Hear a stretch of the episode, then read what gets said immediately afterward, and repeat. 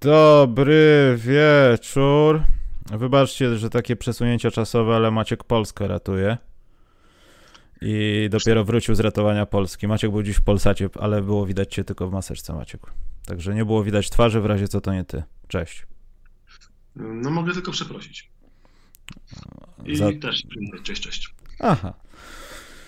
Dobrze, więc y, zaczniemy. Może przede wszystkim zaczniemy od y, Tiso Buzzerbeatera, żeby tradycji stało się zadość, bo był jeden podczas nieobecności super podcastu specjalnego. Ale zanim ja znajdę odpowiedni link, to ja chciałem nadmienić, bo zapomniałem. Znaczy, wspominaliśmy chyba coś, że pojawiło się kolejne wydanie książki Denisa Rodmana, ale to nie jest najciekawsze, co SQN dzisiaj wieczorem, znaczy może nie dziś wieczorem, ale bardziej teraz powiedział o tym, że będzie książka o Kevinie Garnecie, Kevina Garneta.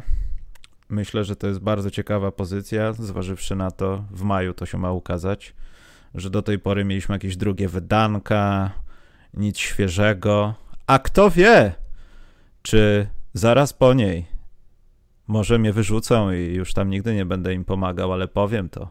Może później będzie książka o chłopcu, który na ławeczce nic nie podnosił i skreślił go cały świat. Po polsku. Także jeśli ktoś wie, o kim może być ta książka, piszcie w komentarzach, na czacie. A ja znalazłem Tiso Buzzer Bitter ekwilibrystycznego Mareja, który zrobił 5 przeskoków, 3... O, pieniążki! Jozue wysłał nam pieniążki, zaraz to odczytam, moment, tylko tutaj wrzucę na czat ekwilibrystycznego Mareja. Widziałeś ten rzut, Maciek? Ekwilibrystycznego Mareja? Mam być szczery? Nie. Nie.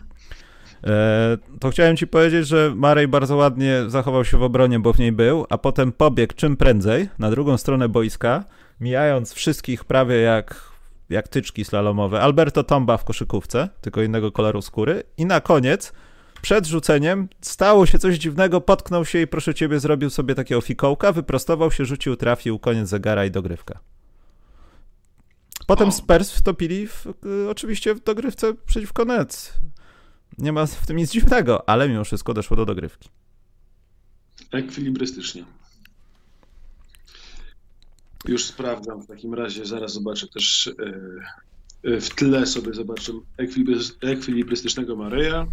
Znaczy ja musiałem to powiedzieć, bo Szwaj- Szwajcarzy by wysłali brygadę antyterrorystyczną, gdybym tego nie zrobił. Przerwie między szukaniem e, nowego drobu do przota już e, mogę się, e, mogę się zaangażować w pełni do mówienia. Dobrze, to ja tutaj robię zmiany różne. Nie wiem, Maciek, czy poruszamy temat newsików, bo mi do tej pory przychodzi tylko jeden newsik. Dawaj. Dlaczego wyrzucili Pierce'a?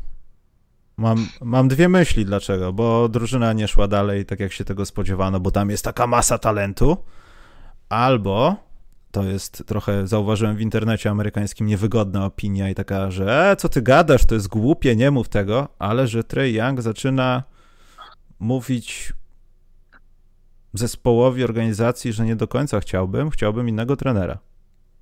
Bo trener podobno bardzo nie lubiał, jak wymuszam faule, wręcz go to irytowało. Dlatego ja lubiłem Pierce'a, szczerze mówiąc, ale e, mnie też to bardzo irytuje.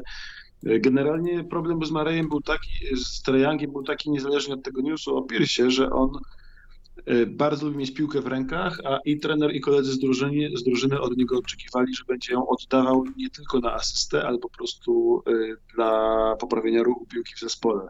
Takiego Lonzo Bola robił, czyli przechodzisz połowę boiska, od razu rzucasz piłkę gdzieś na skrzydło, ruszasz się, coś, ro- coś, coś, coś robisz, ścinasz, taki Steph Curry, Ball i tak dalej, a Trejak zamiast tego wolał doklepać piłeczkę, zagrać pick and rolla i oddać na asystę i, i kolega ma rzucić po jego podaniu, a jak nie, to czapa. I... No dobrze, ale poczekaj, stop. A co jeśli e, Trey Young inaczej nie umi i tak naprawdę to jest jego gra? E, bo on nie będzie podawał, będzie rzucał bardziej, będzie wymuszał te faule, bo no nie jest w stanie fizycznie zrobić niektórych rzeczy, którą, które nie wiem, robi Kendrick Nunn. Wiem, inna drużyna, ale decyzje podobne. Wiesz co, dla mnie on sobie sam nałoży w ten sposób y, szklany sufit y, na łeb. A to nie I- Atlanta zrobiła mu to? Nie, bo jeśli on nie umie inaczej, to tak naprawdę on chciał być, mówił o Stefie Kerym, jak zanim przyszedł do ligi, że to jest niesamowity gracz, że dużo się czerpie elementów z jego gry i tak dalej. Problem jest taki, że każdy młody gracz, który teraz przychodzi do ligi i mówi, że czerpie od Stefa Kerego, to każdy ma na myśli rzut za trzy, rzut z połowy, rzut z loga boiska, a tak naprawdę w, w grze Stefa Kerego tak całkowicie wyjątkowe jest to, jak dużo on bez piłki robi i że on grożąc tym niesamowitym rzutem, zbiega, stawia zasłony, stawia dużo zasłon i ma tak monstrualny gravity przy tym, że on stawia zasłony, obaj gracze idą za nim, jego kolega jest wolny, ścina sam do kosza i punkty do tego. On sam tworzy cały atak drużyny tymi swoimi ścięciami i takim działaniem. A Treyang nie ma jeszcze tak dobrego rzutu i nie bardzo lubi ścinać i stawiać zasłony i być obijanym przez tych dużych gości, którzy będą mu po prostu przez te zasłony się przebijali przez co on jakby na, na siebie na razie nakłada szklany sufit. Ja bym bardzo chciał zobaczyć, jak on e, właśnie gra z zespołem, podaje piłkę. Zresztą zabawny moment był na początku tego sezonu, kiedy tam się John Collins i ktoś jeszcze obrazili na niego w szatni, nakrzyczeli, że musisz podawać, y, gramy bez piłki, chcemy mieć piłkę, to on w ramach y, pokazówki, jak bardzo jest obrażony, jak bardzo sobie dadzą rady bez niego, zaczął piłkę y, podawać cały czas, tam oddał w kolejnym meczu chyba 8 rzutów, czy coś w tym stylu, czy 7 rzutów. Problem był taki, że potem, że każdy mecz, w którym Trae potem grał, Atlanta grała dużo lepiej i kiedy on nie rzucał, to nagle zaczęli wygrywać. Więc y, trochę mu nie wyszło no i wydaje mi się, że Pierce raczej wspierał tą wizję gry, ale mi się nie wydaje, żeby, żeby on wyleciał z tego powodu, mimo że go bardzo lubię, tylko tego powodu, że Atlanta nie miała w tym sezonie żadnej tożsamości. Trudno było powiedzieć tak naprawdę, co to jest za zespół. On się, to się szykowali się na zespół, który może każdego rozstrzelać w lepszym momencie, takie Dallas wschodu, a Zamiast tego to nie był ani jakiś wybitny atak, ani jakaś e, wybitna obrona. Tutaj brakowało tożsamości jakiegokolwiek, jakiejkolwiek zespołu która w pierwszym roku pracy Pierce'a w Atlancie wydawała się powstawać, bo on bardzo fajnie, kreatywnie podchodził do meczapów, do zgrywania akcji. Był gościem, który na przykład DeAndre Aytona straszliwie szkolił tam w meczapie, jak go próbował wyciągać swoimi centrami na linię osobistych i on po prostu tam baraniał. Y, I teraz nagle y, Pierce się okazało, że przez te kolejne dwa lata chyba nie zrobił ani pół kroku do przodu jako trener. I, a że płonie pod dupą krzesło jego GM-owi, to co GM mógł zrobić na szybko? No, wywalić trenera. Więc myślę, że tu, jest, tu nie ma jakichś wielkich podtekstów akurat z Trajankiem w tle. Znaczy, no też nie ma co się oszukiwać, że e, Pierce, kiedy dostał tą posadę, wszystko jednak mu się to układało w głowie, to nie miał być projekt pewnie według władz Atlanty Brad Stevens. Do śmierci wykujemy tą drużynę i zostajesz tu stary. Nie, to jest taki, nie chcę nazwać tego podnóżek, no ale jest grupa trenerów, która jest brana do młodych, odbudujących, budujących się dopiero w zasadzie ekip. Przechodzisz z nią kilka poziomów, ci gracze młodzi wybrani w drafcie albo są ekstra, albo nie i jedziesz dalej, zatrudniasz nazwisko jakieś, albo szukasz tego podwyższenia standardu. Nie chcę porównywać tu Chicago Bulls do tego, bo to porównanie jest w ogóle znikąd, ale no to też nastąpiło, no. Co prawda w trzech aktach i podejściach, no ale o tym potem. No wiesz, Bulls dość, dość jednoznacznie zbudowali e, sobie tożsamość w tym sezonie i mają taką e, tożsamość. Może to nie jest jakieś e, wybitne granie, ale to jest drużyna, która będzie chętnie przyjmowała z tobą z tobą walkę, która, niby, która, która jest dosyć zadziorna, jeśli o to chodzi. I tak naprawdę, wiesz, Chicago Bulls, którzy przed sezonem byli uznawani za drużynę dwa poziomy poniżej Atlanty, w, w tabeli są o jeden mecz przed nią. Tak. I Atlanta na tym wschodzie, który jest uważany za słaby i gdzie na przykład e, Wizards, którzy byli zagrażali tankowaniu Pistons, wygrali parę spotkań z rzędu i znaleźli się nagle mecz od playoffów, teraz znowu tam poszli w dół, bo to Wizards, ale y, tam jest na tym wschodzie bardzo łatwo tych play-in się dostać. No przecież Toronto Raptors grało pod totalnie gówniany początek sezonu. Miami Heat y, cały czas gra gównianie tak naprawdę, a to są drużyny, które są na siódmym, ósmym miejscu wschodu nagle z niczego. I Atlanta w tym wszystkim jest dopiero jedenasta, kiedy oni wzmocnili, za, za, załadowali działa, pościągali graczy, przebudowali skład, oddali asetów troszkę, i się nagle okazuje, że tam nie bardzo jest, nie, nie, nie, nie wiadomo co to jest za, zespół, bo w obronie jest się, w obronie oni, mimo że Lloyd, że Pierce był teoretycznie defensywnym trenerem, no to nie miał materiału do obrony, więc to jest jedna z ośmiu najgorszych obron ligi.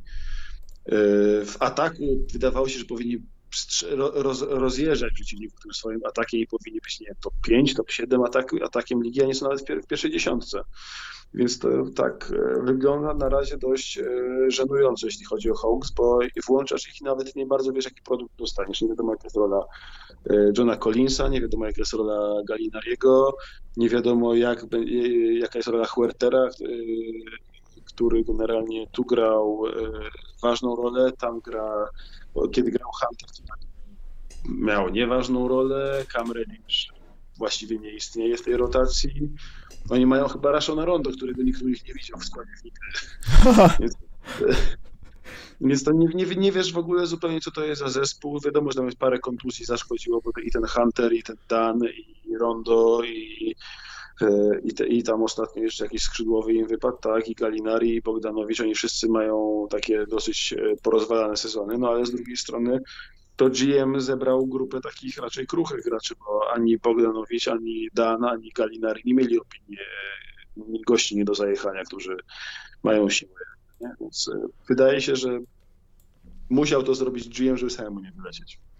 Żeby zwalić winę na trenera. No to już o Atlancie chyba nie będziemy rozmawiać, dlatego ja zaznaczę pierwszą połowę sezonu. Niewykluczone, że w przyszłym tygodniu jakąś tradycyjną społówkę z Karolem dla randomowych nagród zrobimy. No ale mimo wszystko trzeba to teraz omówić. Więc Maciek, tutaj pojawił się donate. I może zaczniemy od tego, żeby to jakoś przepleść. E, Jozue napisał, żeby już nie zaśmiecać ekranu. Dziękuję chłopaki za podcast. Mam pytanie odnośnie debiutantów. Oczywiście największym pozytywnym Pozytywnymi graczami są Lamelo Ball i Tyrese Halliburton, którzy gracze są jeszcze plusowi, a którzy są rozczarowaniem. Pozdrawiam. Dzięki Jozue. Jeśli chodzi o rozczarowania, ja nie, przede wszystkim ja nie potrafię być rozczarowany z tej, z tej klasy draftu. Ja nie umiem jakoś. Ja wiem, że jest jedno takie nazwisko, że jak czytam, oglądam, widzę, wspomina ktoś gdzieś w boxkorze, to mi trochę niedobrze i nie wiem w zasadzie dlaczego tak jest. E, ale jeśli chodzi o negatywne, bo może bym od tego zaczął, rozczarowania debiutantów, można tak to nazwać, jak ktoś jest debiutantem? Rozczarowania to jest tak piękne sformułowanie. Mimo wszystko, pan Okoro, ja nie rozumiem, ja nie wiem, dlaczego tak się dzieje. E, może po prostu jest za dużo tych okazji do grania i ten chłop już nie może w, tak, w takiej drużynie, jeszcze podkreślmy to ale dla mnie to, to też nie jest jakieś rozczarowanie, ale no patrząc na innych, którzy się starają w jakichś kiepskich drużynach, dostają okazję, w ogóle są znikąd i grają, no to no to tutaj to się nie dzieje. I chyba z tych takich największych wyborów, no nie wiem, czy możemy jeszcze tam Avdiję dodać, chociaż to też jest inna sprawa, dlaczego on nie jest tym kimś, kim miał być. Kim miał być Avdia? To im powiedz, bo to mnie bardzo ciekawe. No, ja... powiem ci, że przez jakiś czas odbierałem go, tylko oczywiście zresetował się mój komputer w tej materii, y, jako kogoś, kto będzie nie wiem, czy można powiedzieć nowocześniejszym Markanenem, bo nie zobaczyliśmy jeszcze Markanena w NBA, mam takie wrażenie. Oglądamy, oglądaliśmy go w kadrze kraju jego, ale w NBA tak myślę na 100% Markanena takim, jakim miał być, nie widzieliśmy jeszcze, tak mi się wydaje. Natomiast Avdia wydawał mi się takim, takim właśnie, może trochę lepszym Markanenem, że jest młodszy może, może ma inne walory, ale przede wszystkim też jest długorzutnym graczem. Nie wiem. Wydawało mi się, że nawet Bulls go powinni wybrać przez jakiś moment wtedy, jak był draft. No ale ja potem zobaczyłem go na parkiecie i stwierdziłem, że to chyba nie, nie, nie, nie. Jeszcze trochę tam Jaka ja z Avdią mam no. tak, że generalnie mi on e, nigdy specjalnie nie siedział, więc, bo mam wrażenie, że to jest trochę taka kombinacja, kolejna, kolejna wariacja na temat e, europejskiego skrzydłowego wynika taka Sedio, coś między Sedio Osmanem a Darius Sariciem. I... Go nie obrażaj. No, ale mam wrażenie, że to jest jakby ich z dwóch połączyć, to by ci wyszedł właśnie taki Daniel Avdia. Ani to nie ma tam, oni generalnie do, dominował na poziomie młodzieżowym e, w Europie, i, ale potem jak generalnie z seniorami nagle nie robił tych tam trzech bloków, dwóch przechwytów, bo nie, nie odstał atletyzmem już w Europie i teraz e, w NBA jest poniżej atletycznym względem tam średniej ligowej mam wrażenie. I nie bardzo wiem, jaką ma grać pozycję, jaką ma grać rolę. Myślę, że na niego też Wizards, którzy są największym burdelem chyba w NBA. Oj, tak, powiemy o tym chyba niedługo. E, tak, którzy są największym burdelem w NBA, że Wizards też nie mają na jego pomysłu. Scott Brooks nie pomaga, bo nie wie, jak nim grać, kiedy nim grać, nie wie, jak go ustawiać. E, Avdia jest e, słaby, jest gorszy w obronie niż jego drużyna. Jest, co ciekawe, pozytywny ofensywnie swojej, co to mnie zaskoczyło troszeczkę, ale nie jestem jakimś wielkim fanem mm, akurat jego, mimo że akurat statystyki zaawansowanego bronią śmiesznie. No jak wszystkich słabych graczy, których trzeba gdzieś obronić. Gdzieś trzeba obronić, to ciebie cię, cię broni. Tam jest gdzieś zawsze ten jeden blok albo jedna zbiórka, ja wiem, ale dobrze, to jest pan Okoro, to jest pan Avdia, to kto jeszcze jest taki, co... Z negatywnych zaskoczeń? Znaczy, wiesz co, ja mam problem z tym, że nie można tych debiutantów też traktować jak negatywów, no przecież te chłopaki mają od 19 do 20 lat i to jak w życiu, no. Musisz parę razy przydzwonić samochodem ojca w to drzewo, żeby swojego nie rozbijać. I tak samo jest w NBA. Możemy, myślę, tylko mówić o jakichś pozytywnych zaskoczeniach, no bo, no nie wiem, chyba, że Lamelo by nie potrafił zrobić dwutaktu. To, to, to byłoby negatywne zaskoczenie. Albo to, że, no dobrze, no to mam jeden negatyw. Antony Edwards e, nie będzie chyba, albo po prostu ma to wszystko naprawdę gdzieś. Nie będzie nigdy gościem, który się wkurzy, słuchajcie, jesteśmy tak słabi, że ja się biorę za was wszystkich. Nie, fajny poster, pooglądajmy tutaj. Mam takie trochę wrażenie. Świetny zawodnik, ale może go ta drużyna zabija. To też jest inna sprawa. Tak, jest taka, jest taka szansa, mi się wydaje. I. Czekaj chwileczkę. Tak, mi się nie wie. Edwards generalnie w ogóle to nie jest gość, który ma nawet jakiekolwiek cechy lidera. Jest fajnym, miłym, sympatycznym dzieciakiem. E, który e, może jakby się z tobą pośmiać, może sobie pożartować, może e, poopowiadać o grach, o filmach, dla żartu sobie nad kimś przeskoczyć, ale nie wydaje mi się... Dla żartu. Czuł, czuł grę, on jest super atletyczny, rzeczywiście to tak wali z niego Dwayne Wade w tych takich jego highlightach, powiem, że jego w mhm. lowlightach wygląda gorzej niż Andrew Wiggins, i teraz wszystkie te obawy panów Wolves, które, które były przed sezonem, że to jest Wiggins 2-0, się sprawdzają. Edwards rzuca bardzo mało osobistych, e, nie dostaje się zbyt dobrze na linię. E, ma fatalną, ale to koszmarną selekcję rzutową, więc ja Świetne ma postapy też. Postapy ma dobre. Ja nie skreśla, bo w pierwszym sezonie wygląda trochę gorzej niż Wiggins wyglądał, ale za, statystycznie, zresztą na boisku chyba też, ale problemem Wigginsa nie był pierwszy jego debiutancki sezon, tylko był jego problemem drugi, trzeci sezon, w którym w ogóle się postępy nie pojawiły, a także potem każdy kolejny aż do obecnego w Warriors je postęp zrobił, tak, ale yy, i jeśli Edwards będzie się rozwijał przy tym atletyzmie, to on jeszcze będzie dobrym graczem, tylko w, na jego niekorzyść gra to, jak dużo ciekawsi gracze poszli za nim. To nie jest jakby wina jego, tylko wina organizacji. No, to też prawda. Dobrze, a z tych takich, co się nikt nie spodziewał, a, a o Boże? Y, po pierwsze bym powiedział, że ja bym wziął Weissmana jako gościa y, y, ja bym, ja, ja bym go mm, jako gościa, Weissmana, przepraszam, zahaczyłem się. Weissmana generalnie, dla mnie Weissman jest bardzo ciekawy i on wygląda jako facet, który potencjalnie może być super gwiazdą dla mnie, bo facet się ma niewiarygodne warunki fizyczne, jest w fajnych, w fajnych okolicznościach przyrody dla siebie żyje, ma pojedyncze ruchy, które są wręcz niewiarygodnie dobre, i o ile w przypadku Edwardsa się martwi troszeczkę tymi jego lowlightami, a te jego najlepsze momenty troszkę bagatelizuje jako po prostu czysty atletyzm, to Weissmana te najlepsze momenty są w różnych aspektach gry, bo są się pojawiają i w obronie, nagle zrobi jakiś switch, utrzyma na, nogach garda mniejszego od siebie, po czym go zlepi z dechą, albo z drugiej strony w ataku nagle dostanie piłkę w ruchu, zrobi kozioł, spin dookoła dwóch obrońców i na trzecim wsadzi, więc mam wrażenie, że facet y, jest, może być świetny i ja się nie spodziewałem przed sezonem tego, że będę im tak pozytywnie, y, tak zajarany. Przed sezonem myślałem, że jest po prostu głupi. A tu się okazuje, że a tu się okazuje, że gość się uczy, chłonie to, co Draymond do niego mówi i o ile statystycznie tego w ogóle nie widać, wpływu jego na zespół y, i tak dalej, to jest szalenie ciekawy, jeśli chodzi o rzeczy, które umie zrobić pojedyncze. Tą kombinację rzutu z atletyzmem, e, nie wiem, troszkę wygląda mi szczerze mówiąc jak trochę wyższy Chris Bosch in the making. Oczywiście bardziej dużo mniej oszlifowany niż Bosch był na początku swojej gry w lidze, ale z drugiej strony też dużo mniej doświadczony niż Bosch był, kiedy zaczynał granie w NBA. Ja sobie nie ufam, jeśli chodzi o postrzeganie tego typu centrów, bo już mnie taki jeden Whiteside oszukał i ja już nie ufam.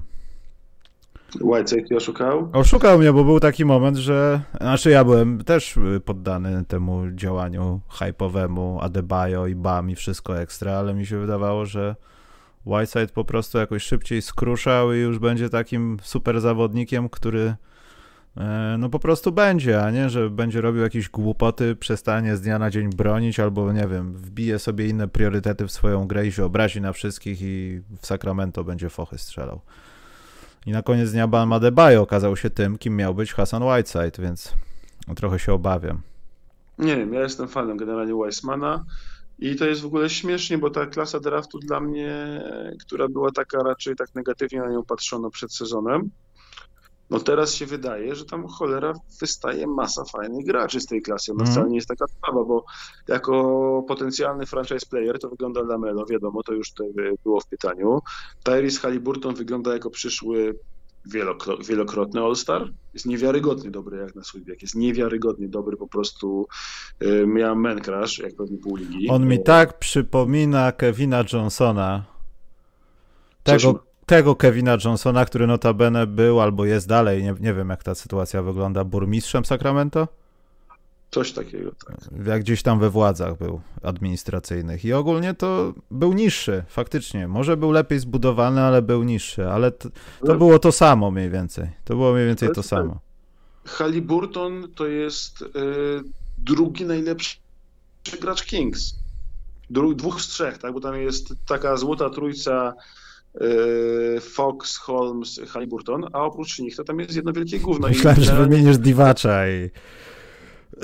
Y, Halliburton generalnie jest już lepszym graczem według mnie niż Harrison Barnes, jest już lepszym graczem niż Buddy Hield y, i lepszym graczem niż tam każdy inny u nich zespole, być może poza Nianią Bielicą, tylko Niania Bielica jest w tym momencie na jakichś serbskich wakacjach, czy nie wiem, co on tam robi. Kac, e, Pewnie serbski kac. jakimś Boston Celtics zaraz. E, I Halliburton jest super, no ale wiesz, masz tych dwóch, masz e, dalej masz tej czołówce draftu. Ja oczywiście homersko powiem, że Sadik Bey, gracz tygodnia. Najgłupsza nagroda gracza tygodnia w tym sezonie swoją drogą.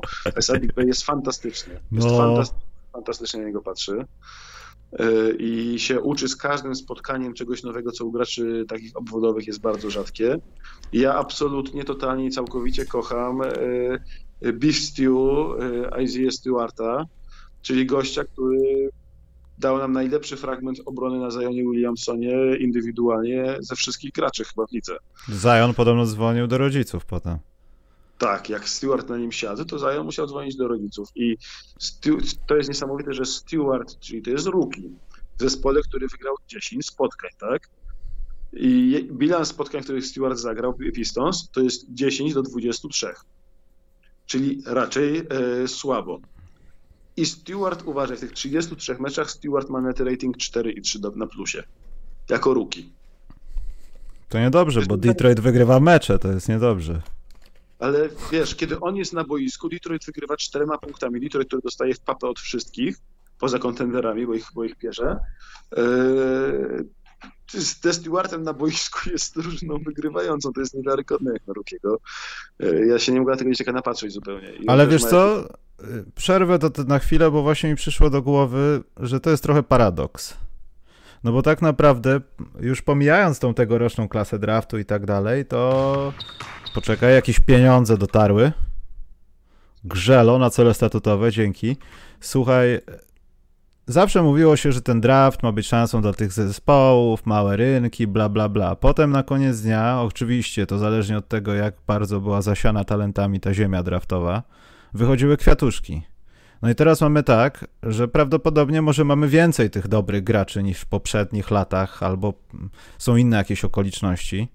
Natomiast y, te bardzo złe drużyny, jak Detroit, Detroit ma najmniejszy procent utrzymania składu w tym sezonie o 10%, najgorszy w NBA, ma 23% utrzymania składu.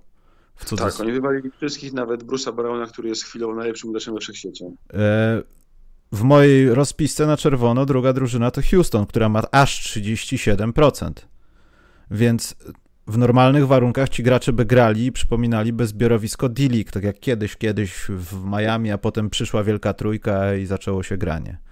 Mam wrażenie, że może tak powinno się robić, ale to dzięki czemu na przykład y, szanse ludzie w Knicks dostają w Filadelfii gdzieś, w Detroit właśnie, wynika z tego, że może trzeba nimi grać, nieważne co się dzieje z twoją drużyną, ponieważ nie masz wyjścia, bo COVID, ponieważ musisz i tak i tak dokończyć sezon, bo jeszcze będziesz tankował. Więc wydaje mi się, że paradoksalnie ta sytuacja zaczyna się rozmywać, bo Sacramento Kings, tacy dla przykładu, Halliburton z Foxem, to trzeba ich przykuć do kaloryfera i trzymać. Nie, zabronić wyjeżdżać z Sacramento w ogóle, za, zamknąć ich w piwnicy, zabrać kontakt ze światem, żeby tylko zostali w tej drużynie i do, dopasać ich wysokimi zawodnikami i Kings mogą gdzieś w przyszłości być drugą siłą y, w swoim okręgu, powiedzmy.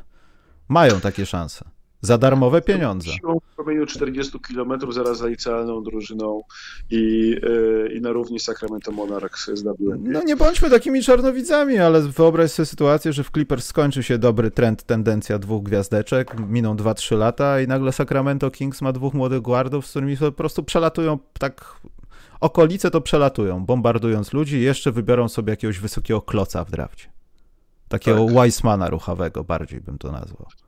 No, słuchaj, wiesz, Kings generalnie to jest głupie, bo w tabeli masz Kings bardzo, bardzo nisko, nie? Mi się to oczywiście jako fan Detroit we mnie generalnie krzyczy z boleści, widząc to, e, gdzie są Kings, e, bo on tutaj, ja oczekuję, że oni będą wygrywać, co to w ogóle jest za, za zwyczaje, żeby oni tutaj nie e, zagrażali tankowaniu moich Pistons ale oni, na szczę- oni są, wiesz, oni są w takiej sytuacji, że oni są gdzieś między tymi play-inami, bo są tylko dwa mecze od play-inów, a no, trochę więcej, przepraszam, źle spojrzałem.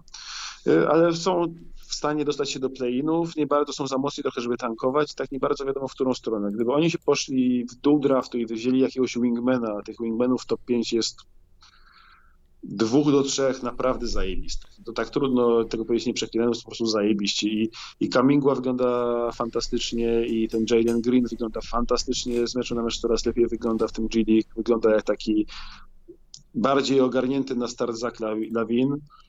Yy, masz jeszcze Cade'a Cunninghama, który tak naprawdę mógłby grać w line-upach z Foxem i z Halliburtonem. Oczywiście to się nie wydarzy, bo on trafi do Pistons, ale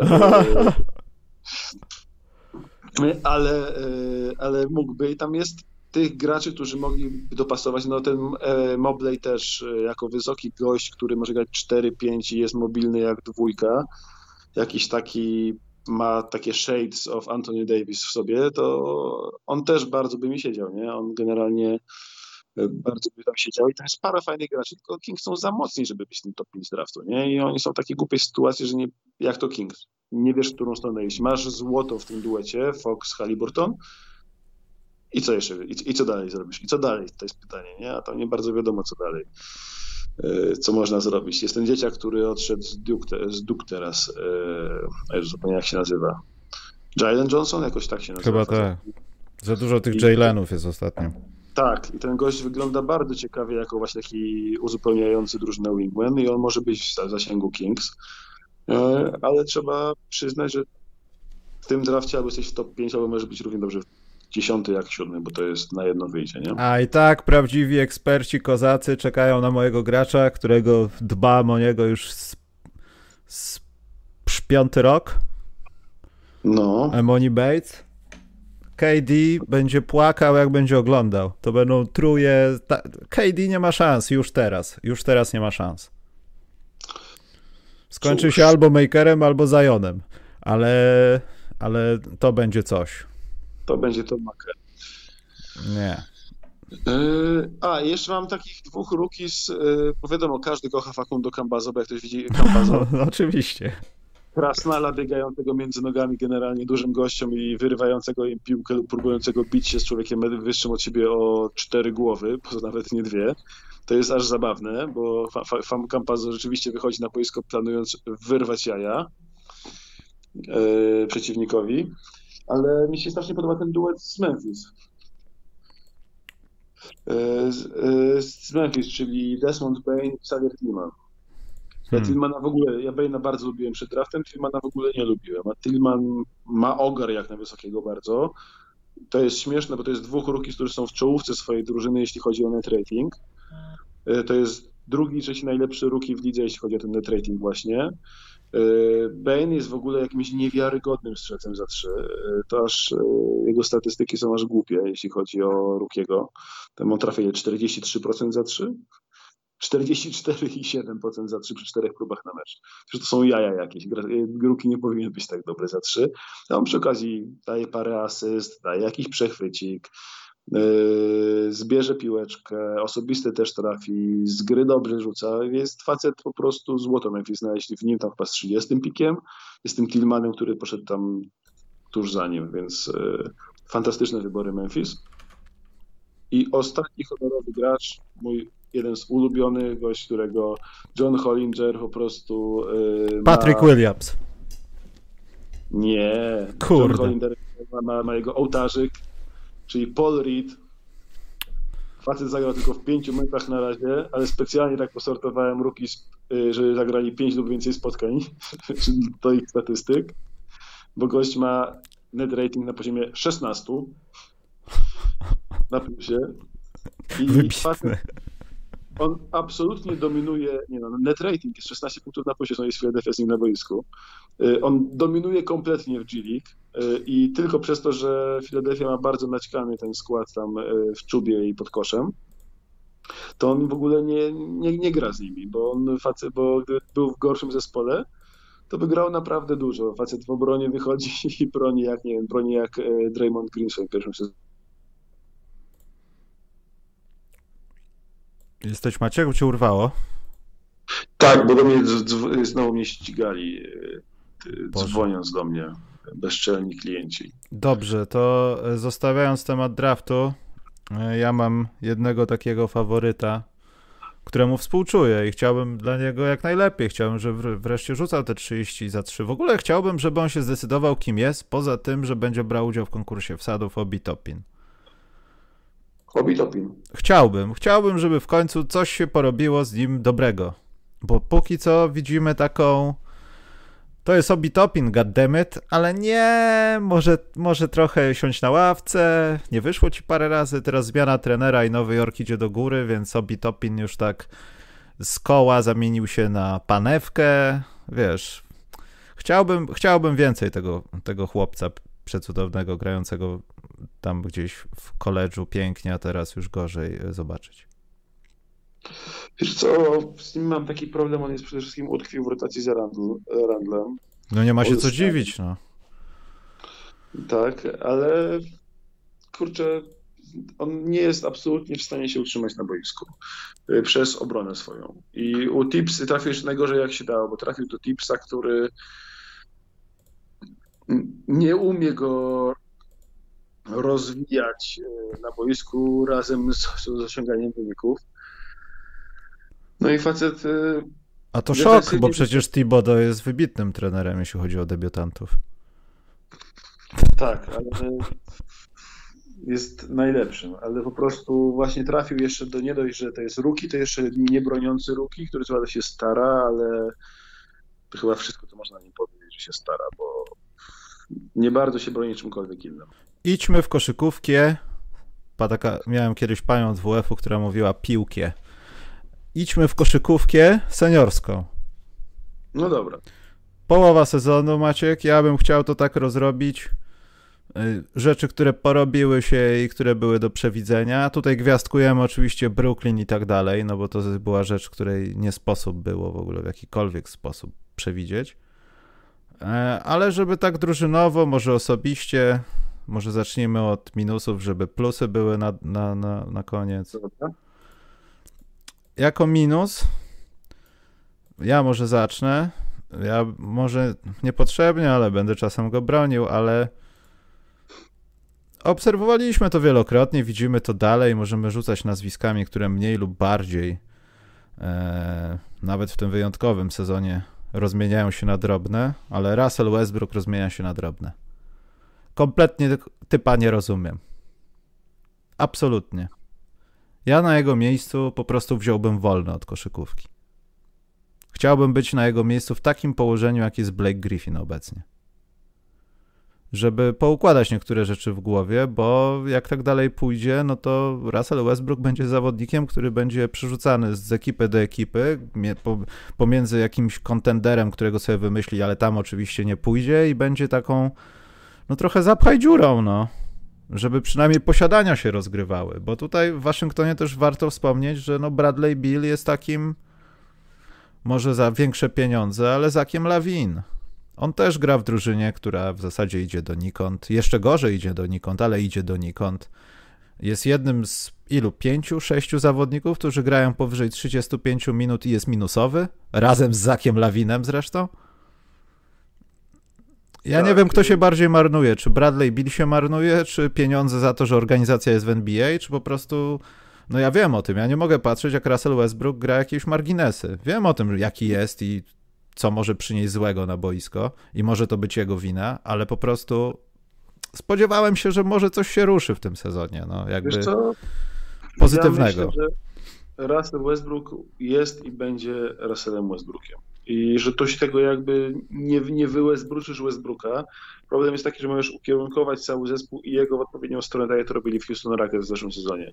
A w tym sezonie Scott Brooks, to o czym już chyba gadaliśmy nawet kiedyś, yy, puścił mu cugle, nawet w sensie zdjął mu siodło, zdjął mu uzdę i mówi, dobra, lecisz gdzie chcesz, robisz co chcesz i rezultaty są takie, że Wizards z nim są, yy, mają bilans 9-17, a bez niego 4-3.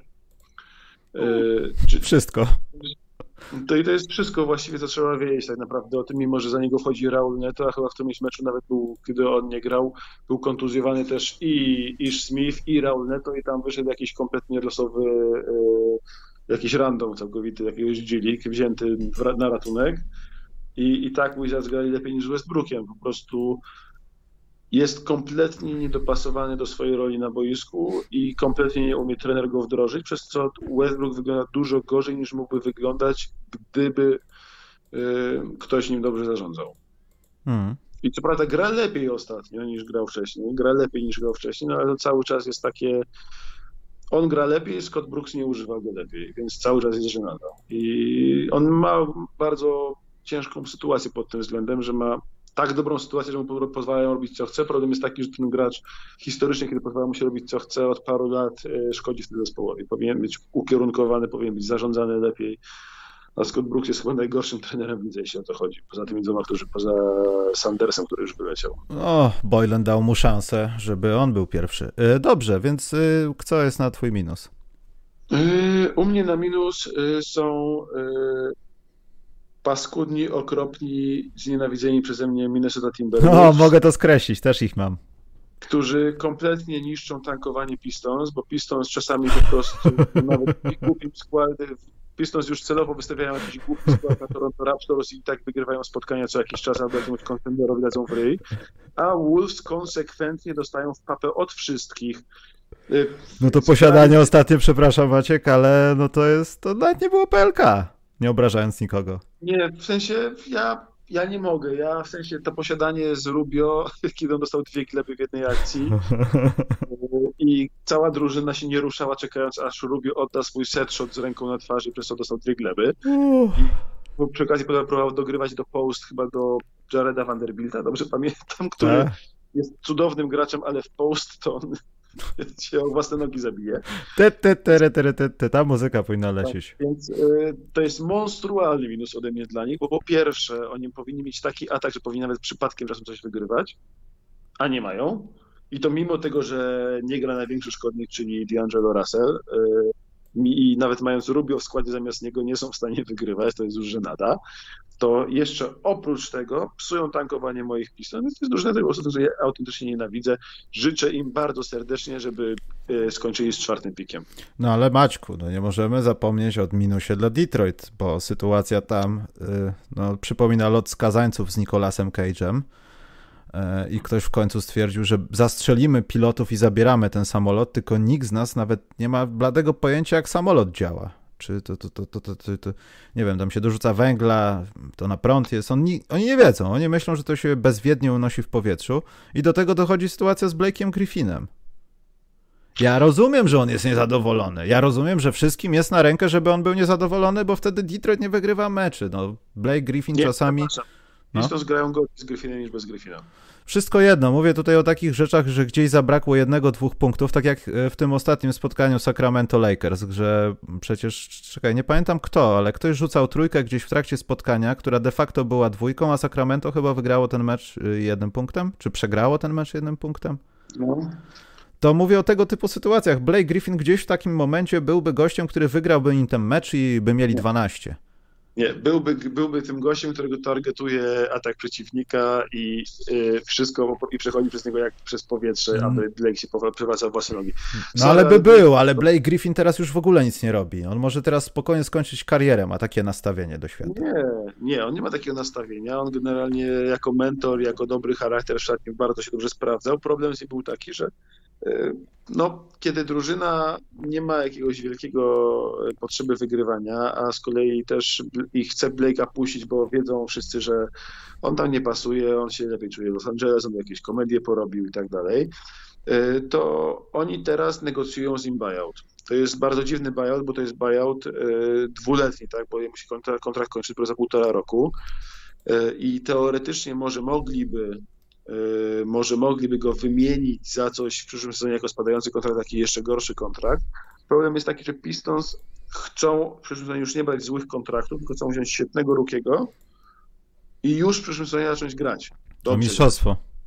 Nie o mistrzostwo, ale grać dobrze, być, być e, walczyć, e, nie potykać się o zwycięstwa, a wygrywać czasami coś nawet. W sensie w sposób zamierzony, a nie przypadkowy. I e, to by Dlatego Griffin, jeśli on zejdzie z dużej ilości kasy, a tam jest generalnie nawet podobno nawet opcja typu, że on ma zarobić jeszcze chyba 50 milionów na, w ramach tego kontraktu, a jest gotów zejść nie wiem, z 20 milionów z tych 50, no to dla Pistons to będzie monstrualny sukces, zwłaszcza jeśli wszystko z czego zejdzie będzie na przyszły rok. Wtedy się okaże, że im się zwalnia bardzo dużo kasy. E, I to oni pewnie próbują tak zrobić. I dlatego on siedzi a przy okazji nie musi się męczyć z tym, że tam gra. Oni mają teraz wreszcie minuty dla tych młodych, bo się mają tego pecha, że trzech bardzo ciekawych ich młodych graczy, czyli Jeremy Grant, Sadik Bey i Seku Dumbuya, to jest trzech gości, którzy de facto są e, silnymi skrzydłowymi. Jak Griffin nie gra, to nagle są dla nich minuty wszystkich trzech.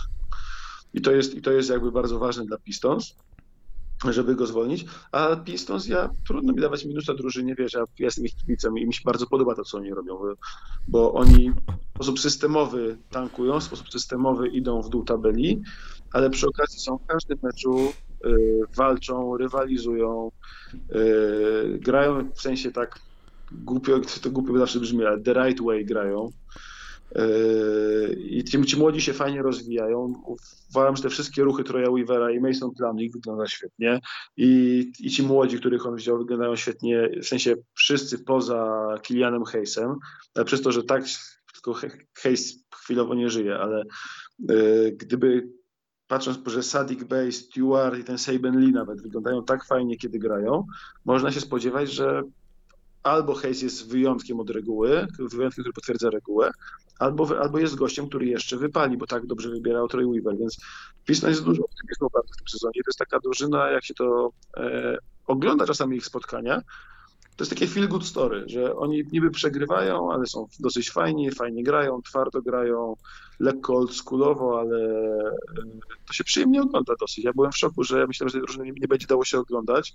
Natomiast dużo takich małych historii w ramach drużyny się fajnie e, ogląda. No tylko oni idą, mieli iść na pierwszy, na najgorszy bilans ligi, bo naprawdę mają skład z gówna, jeśli chodzi o warunki NBA. A tutaj Minnesota składem dwa razy bardziej utalentowanym, po prostu jakąś żenadę robi pod, im pod dupą. A co jeszcze gorsze, Houston Rockets stwierdzili, że się biorą za tankowanie i, przegra, i po tym jak wyglądali fajnie po, po Lilu Hardyna przez trzy spotkania, teraz przegrali 10 spotkań z rzędu. Wygląda... Oni celowo Wooda połamali, taka jest teoria. I u nich teraz gra Justin Patton, który nie był w stanie się w G-League załapać porządnie. Tak. Trzy lata temu wybrany w drafcie, połamany chyba do Minnesoty. Tak, jakby już nawet Minnesota zwolniła, to znaczy, że się go się nie nadaje. A no. u nich gra. I, I to, że Houston przegrali 10 spotkań z rzędu, to jak się ogląda ich spotkania, to się człowiek wcale nie dziwi. Tylko oni powinni pamiętać, że oni będą mieć w drafcie nie swój pieprzony pik, a najgorszy z trzech pików e, ich, Oklahomy i Miami. Dobrze, to ja mam... Pieprzą od piku Pistons. E, w tej grupie, o której właśnie teraz rozmawiamy, na pewno są Orlando Magic, ale traktowałbym jako kolejną drużynę, która idzie donikąd. Mamy tego dużego, on nam zbiera, double, double robi. Ten tutaj coś tam gra, debiutant dobry jest, ale to jest takie właśnie coś tam, etam Aaron Gordon, człowieku, co ty, co ty robisz ze swoim życiem? Jak gdyby. Ja to wszystko bardzo fajnie atletycznie jest i tam dobre rzeczy, ale co się, co się dzieje? Orlando Magic, gdzie jest, gdzie jest ten wielki hype po tym zawodniku, któremu rapowe piosenki nagrywali? Gdzież to, yy. gdzież to jest? Wiesz co, ja jak patrzę na y, Magic i to jak oni wyglądają, to de facto... Halo? Jestem. Jeśli mi coś na chwilę przeskoczyło. Jak oni wyglądają, to mam problem z tym, że nie umiem się na nich złościć za bardzo za grę i tak dalej, bo ich trzech najciekawszych graczy jest komputerem. No i, i, jeden już przewlekle, można powiedzieć. Był fantastyczny na starcie sezonu i się połamał. E, Isaac był fantastyczny w zeszłym sezonie. Hmm. Jest e, nie wiadomo nawet gdzie i kim w tym momencie. Nie wiadomo, czy nie waży 200 kilo i nie siedzi przed telewizorem, obżera się żolkami. Jest e, Aaron Gordon, który też e, w tym sezonie nagle zamienił się w point forwardu, takiego pełną gębą. Miał mecz przecież na 10 asyst, 9 asyst, 8 asyst, 12 asyst. Ale to nic konsekwentnego i to mi się nie podoba. No właśnie on zaczął konsekwentnie, zaczęli grać przez niego na grzybie, na rozegraniu, jakby nie, że on przeklepuje piłkę, tylko dostaje piłę na grzybie i rozdaje, i rozdaje asysty. I bardzo fajnie to wyglądało. Grał takie, miał taką gierkę dwójkową z Łuczewiciem, że nigdy nie wiadomo, który poda, który zetnie, który rzuci. I to też super wyglądało. I mieli takie dużo fajnych momentów. Co prawda ta drużyna znowu zmierza donikąd, ich grają Kemem Birczem, który jest bardzo facetem, ale grają nim nad swoim szóstym pikiem w drafcie, kurde pokaż mi tak duże, tak, tak ważnego gracza dla organizacji w tak mocnym drafcie wybranego z szóstym numerem jak Mobamba, któremu nie dajesz szansy zaistnieć. No. Ich sezon zmierza już, ich sezon jest już utopiony przez te kontuzje, przez wszystko. I cały czas Cambridge gra przed Mobambą. Nie? To są takie małe rzeczy, które wynikają z tego, że ich trener nie umie grać na rozwój graczy, umie grać tylko o zwycięstwa. To jest u nich kłopot, że jest Steve Clifford świetnym trenerem, ale nie jest trenerem do rozwijania zawodników, tylko jest trenerem do, do grania o wygraną. Hmm. Czyli idzie w inną stronę jakby niż organizacja, ale bym się zupełnie nie zdziwił, gdyby na przykład latem się okazało, nie wiem, czy mu się kontrakt nie kończy nawet, ale gdyby się latem okazało, że ktoś da pik im za Clifforda. Nawet drugą rundę, ale bym się nie zdziwił, gdyby ktoś przejął jego kontrakt za pik mały. Ja mam jeszcze takie dwa małe, bo w zasadzie każdemu można przyznać jakiegoś minusa, nie wiem Bucks, że nie dominują ligi tak jak mieli to robić cały czas. Tylko słyszymy, jak trener mówi o joy and passion co kilka tygodni. Ale to byłoby zbyt proste. Natomiast ja mam e, taki nieoczywisty minus, ale jeden minus w plusie taki trochę też minus to jest, bo oni właśnie dokonują korekty i druga część sezonu, mimo że będzie strasznie napchana spotkaniami, to może być ich. Miami Heat. Na dzień dzisiejszy to jest statystycznie jedna z najgorzej rzucających i zbierających drużyn w NBA. A wcale, wiadomo, kontuzje, Tyler Hero, wszyscy nie, nie, są, nie są jak gdyby konsekwentnie grającą drużyną, bo ich po prostu nie było cały czas w tym sezonie i dopiero teraz, teraz się spotykają co jakiś czas w pełnym składzie, mniej więcej w pełnym składzie. Wiesz, rozwój Hero to jest też pewien problem, nie? bo on do tej pory na razie wygląda jakby najlepszy swój moment w życiu przeżył w tych playoffach, jak już 37 punktów Boston Celtics i od tej pory nie nawiązał ale widzisz, tu też jest problem taki trochę w tej systemowości, wtedy kiedy im nie szło w tych playoffach. Wiadomo, no nie było Butlera i tak dalej. Te mecze w tej pierwszej połowie sezonu Miami Heat są jeden do jednego nie do zsumowania, bo były za każdym razem inne. Zresztą u większości zespołów NBA, ale o czym mówię? No nawet w tak ciężkich warunkach wychodzą ci zawodnicy, którzy ci rzucają i pokazują chociaż kawałek tego światła, który widziałeś w zeszłym sezonie, no w zeszłym roku.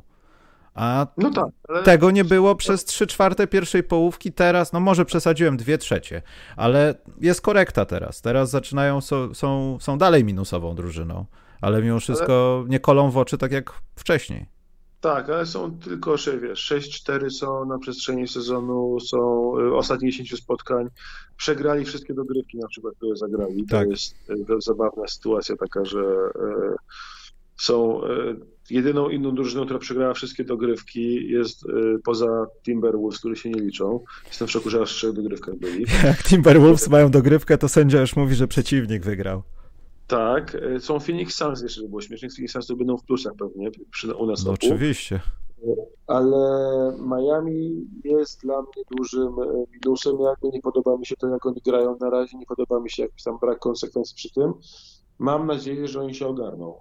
Ale tak samo Dokładnie na jednej zasadzie są duże minusy na Toronto Raptors, którzy mam wrażenie tym ranem bez Kałaja w zeszłym sezonie się na początku strasznie wyczerpali. I oni też powolutku, powolutku są coraz lepsi. Teraz ich COVID dojechał i znowu mają zaciągnięty hamulec ręczny e, przez to, bo nawet pojechali do Pistons i dostali 30. E, to jest żenadą, bo nie są kontenderem, to się nie zdarza nie kontenderom.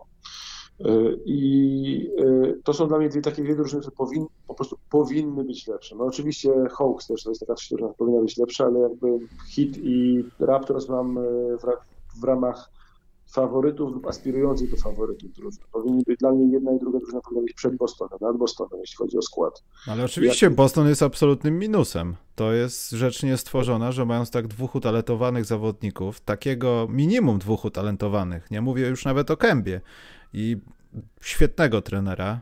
Jesteś jedną z najgorzej punktujących drużyn. Asysta gdzieś w środku, y, pod koniec, a zbiórki w środku. Na ofensywny, no, w obronie wszystko się zgadza. Jesteś w tej dziesiątce i wygrywasz spotkania, bo jesteś na plusie. Ale dalej jesteś w zasadzie zerową drużyną. Oni bodajże, jest taki wykres, to bodajże Kerek Goldsberry robi e, regularnie, taki wykres e, podzielony, dzielący drużyny na tak względem ich ataków, względem ligowej średniej. Nie? I jeśli jesteś w, w, takiej prawej górnej ćwiartce tego wykresu, to znaczy masz pozytywny atak, pozytywną obronę na raz. To znaczy, że jesteś świetną drużyną elitarną, tam jest sześć zespołów tylko. Problem jest taki, że na przykład w ostatnich 15 spotkaniach Boston Celtics jest w lewej dolnej ćwiartce, czyli w tej ćwiartce, gdzie są drużyny zlepione z gówna. I Boston tam zahaczyli o to, o to, o to miejsce. To jest ta ćwiarteczka za śmietnikiem, taka, żeby wiesz, nikt tak, nie widział. Oczywiście w tej ćwiarteczce najdalej są najniżej, w ogóle poza zasięgiem wszystkich, niedoścignieni, e, pat, e, niedoścignione patałachy z Cleveland Cavaliers, które oni tam coś wygrali ostatnio wreszcie, ale grali po prostu koszmarnie ostatnio, koszmarnie. No, I hype się skończył. Hype się skończył, hype is dead. I tam też w tej ćwiartce są bodajże właśnie Minnesota Timberwolves, którzy no wiadomo, to jest, To jest klasa sama w sobie, to jest artyzm ale, w kiczu. Ale Boston mając Tatuma, mając Browna, mając e, jednak sporo talentu, mając e, jednego z najlepszych trenerów ligowych, tam zahaczyło tą światkę w 15 meczach, 15 spotkaniach, był miał naraz ujemny atak i obronę. Nie bardzo tam jest nic wiadomo o co chodzi, a jak przychodzi co do czego w jakichś decydujących fragmentach, to wygląda, że oni wyglądają lepiej na boisku z Pritchardem niż z, z Kembą, a Tatum z Brownem nie grają razem, tylko grają moja, twoja. masz piłeczkę, ty rzuć, mam piłeczkę, ja rzucę, no ty masz piłeczkę, ja rzuć, a nie, sorry, teraz ja rzucę sobie trzy razy rzędu, bo jestem Jason Tatum i nie oddaję piłki. I nie wygląda to fajnie dla Bostonu. Istnieje teoria, że to wszystko się ogarnie, nagle wszystko się sklepi w jedno, e, jak wróci Smart, który jest duchem tej drużyny i sercem, tak jak powrót Draymonda Greena nagle uczynił z Warriors dobrą drużynę, że także Smart z Bostonem, no ale na razie tam, tam musi być panika. Gdzie zdziwił się, że nie było paniki, bo wyglądają źle.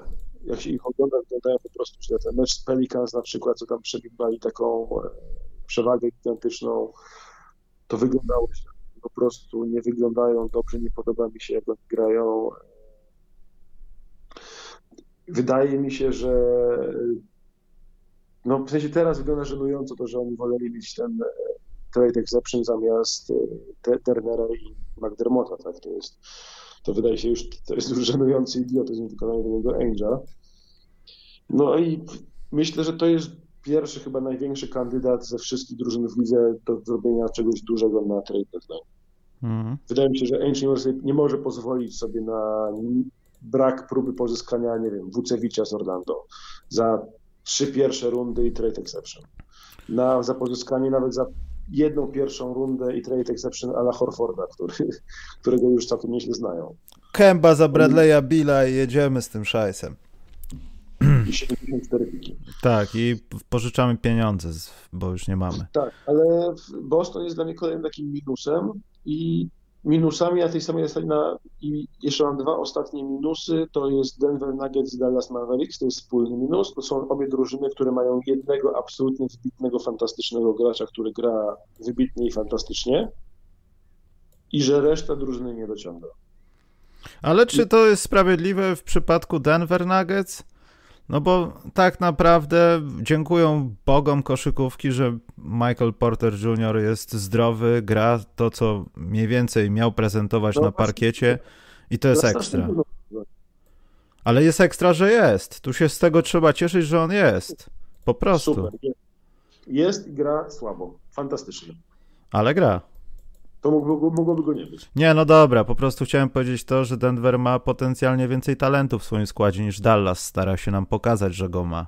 No wiesz, Dallas jak zaczęli ci zawodnicy drugiego planu w Dallas dowozić wreszcie, czyli wreszcie troszkę podwyższyli swój poziom grania, to oni wyszli z bilansu, który mieli już 10-14, teraz są na 18-16, mają 8-2 w ostatnich 10 spotkaniach i atak im zaczął hulać wreszcie.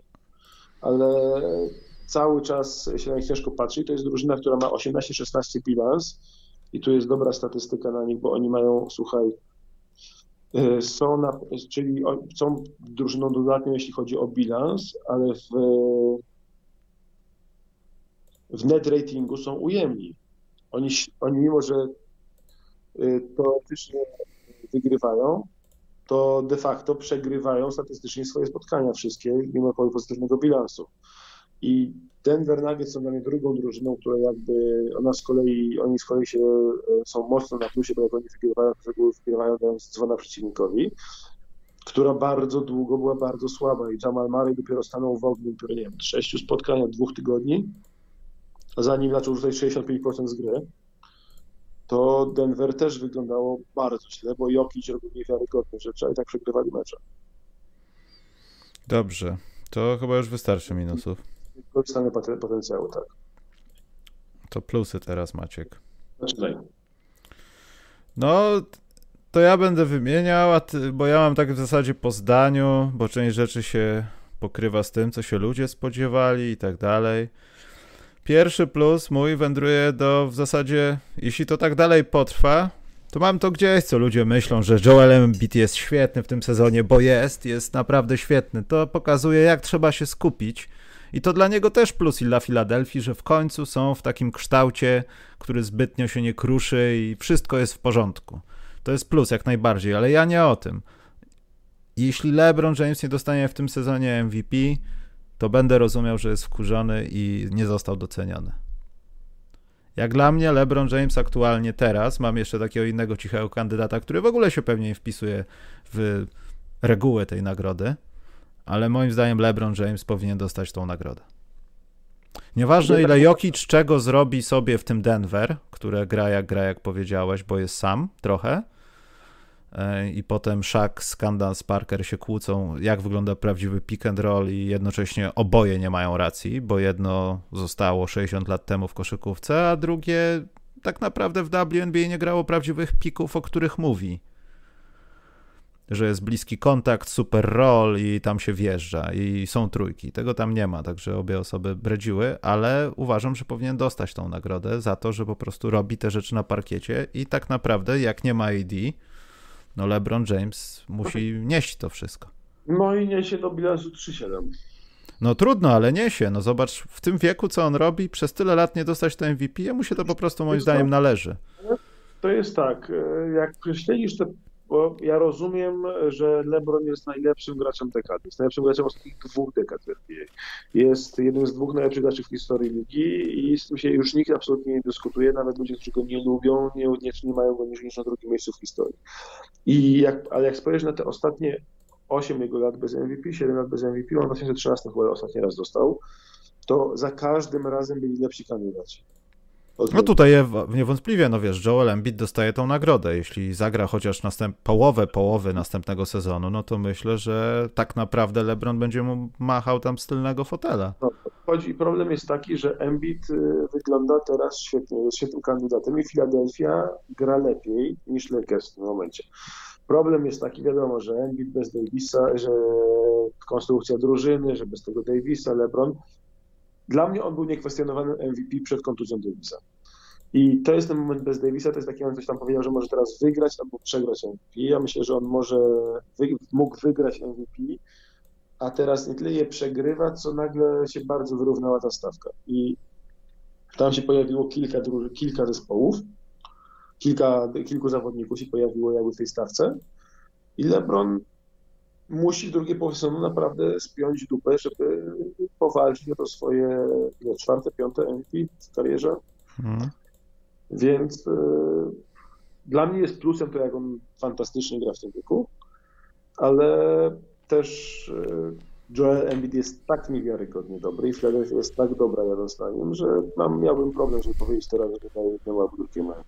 Nie, no ja tylko mówię o takim moim, co, czego, co bym chciał, w, w, sensie naprawdę to, co robi LeBron, już pomijając to, że nie wygrywają, no to jest fenomenalna sprawa, no. To jest, to jest kolejny sezon progresu w jakiejś kategorii statystycznej. Nawet jeśli to trwało krótko, to czegoś zawsze można się doszukać, czegoś, czego LeBron sam po sobie się nie spodziewał, pewnie to zrobił.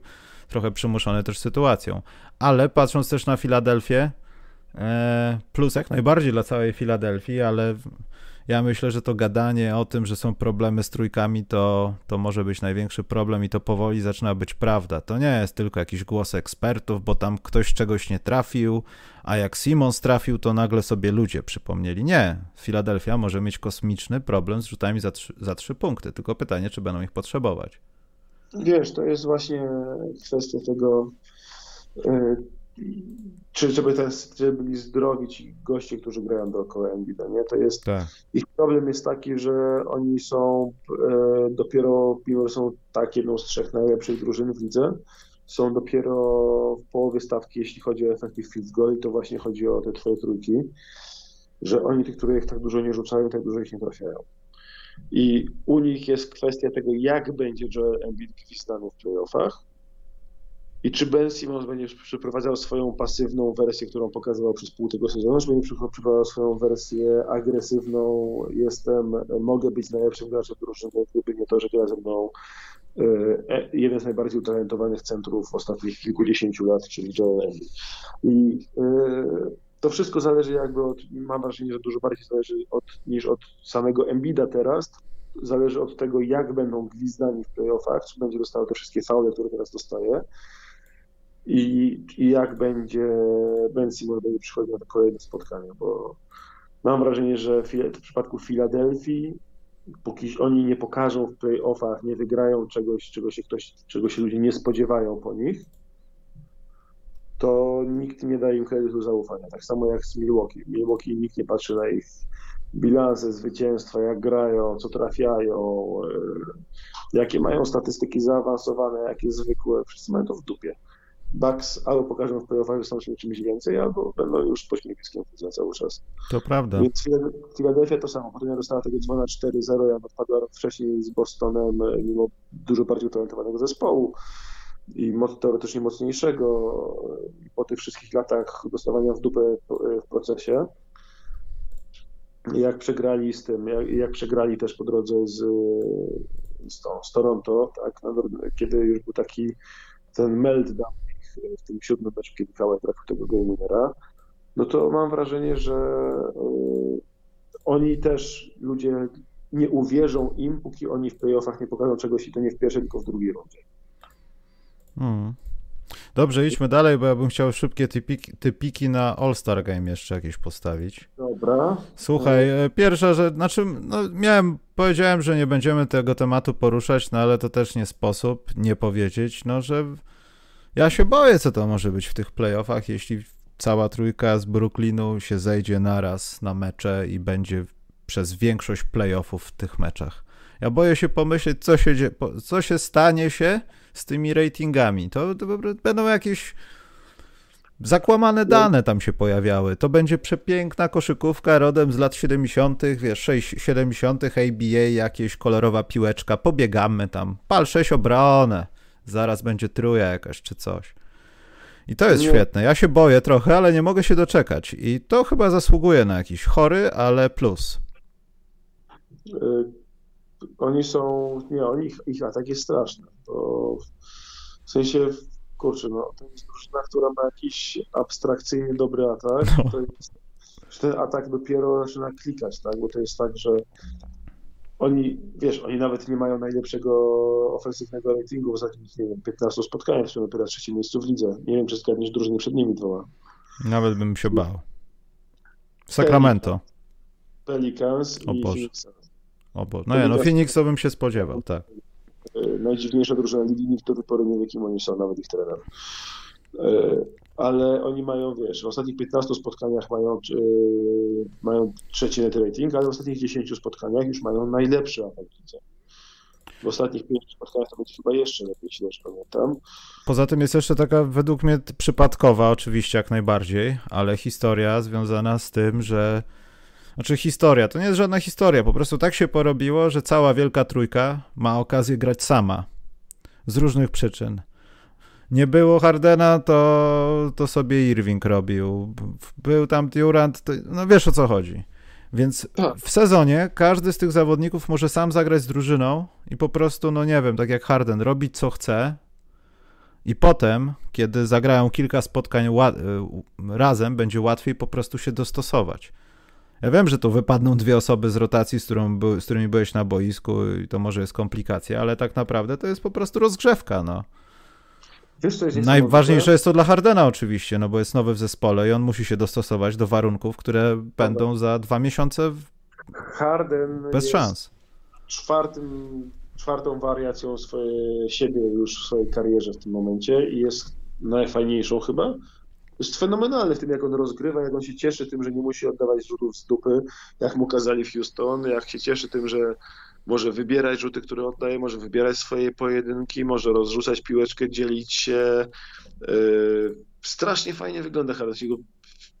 Ja nie kibicuję im, bo indywidualnie nie przypadam za Irvingiem i Durantem. Hardena nawet lubię, yy, ale kibicuję przeciwko nim, ale się nie mogę powstrzymać przeciwko temu, że jak widzę ich, że grają mecz na League Passie, to ich włączam i się cieszę po prostu ich grą. Kyrie Irving jest najlepszym shooting guardem w lidze w tym momencie gościem, który dostaje piłę i może być trzecim najlepszym graczem na boisku, jeśli jest Durant i Harden przy nim.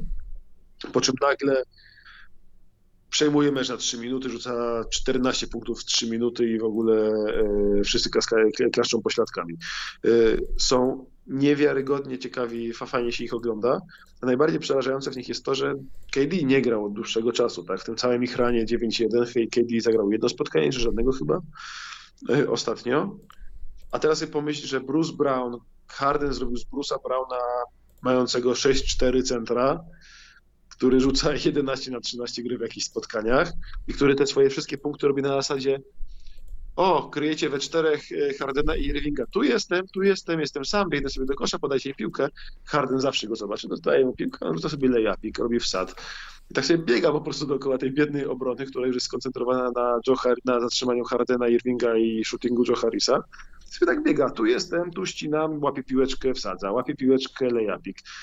Łapie piłkę na trójce, on bardzo wolno się składa do trójki, sprawdzi wiatr, policze palce, przymierzy, wpadnie. I tak gra teraz Bruce Brown. I teraz możesz go zabrać i w to miejsce stawić Kevina Duranta. A nawet jeśli wypadnie ci jakiś shooter, to masz tego chorego psychicznie czasem, czasami, którego się nikt nie spodziewa, jak hiszpańskiej inkwizycji Joe Harrisa. Tak. I w sensie, i dajesz tego, ale jak robisz ten skład i Nets zaczęli grać tak bez Duranta, a Durant jest jedynym graczem w lidze, którego możesz włożyć do każdego zespołu i zawsze znajdzie dla siebie rolę, ten zespół będzie lepszy. Hmm. Dobrze. No. Jest, w sensie są straszni. Są, ja się nie spodziewałem, że oni będą tak straszni. Oni mają niespecjalnie dobrą obronę, ale obrona jest lepsza niż się wydawało, ponieważ nie może grać z kontry. Przeciwnik nie może grać z kontry przeciwko nim, bo jak wyjmuje zawsze piłkę z kosza zamiast e, zbiórkę robić, no to jak grać kontry? No nie da no nie się. Da.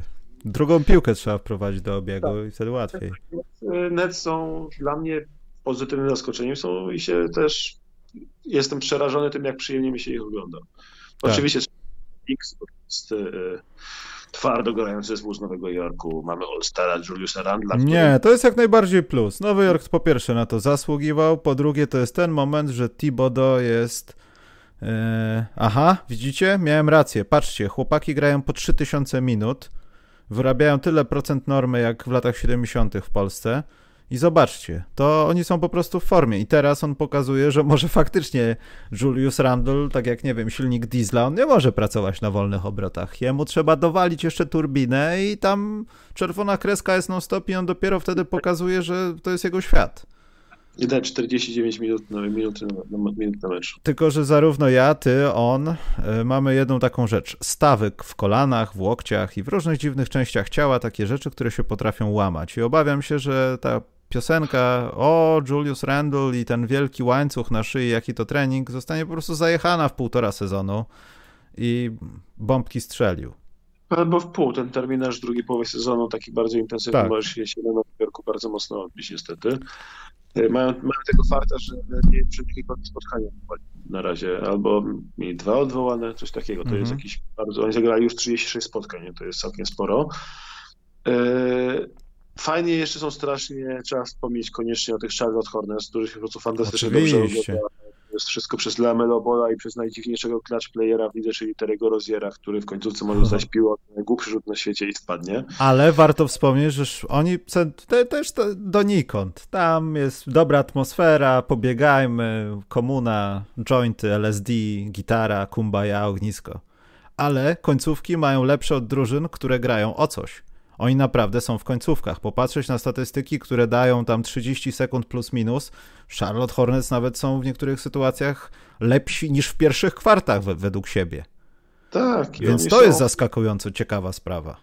I Lamelo jest świetny i ta przyszłość Charlotte jest fajna. Może bym powiedział, że jest fajna, jasna przyszłość Charlotte.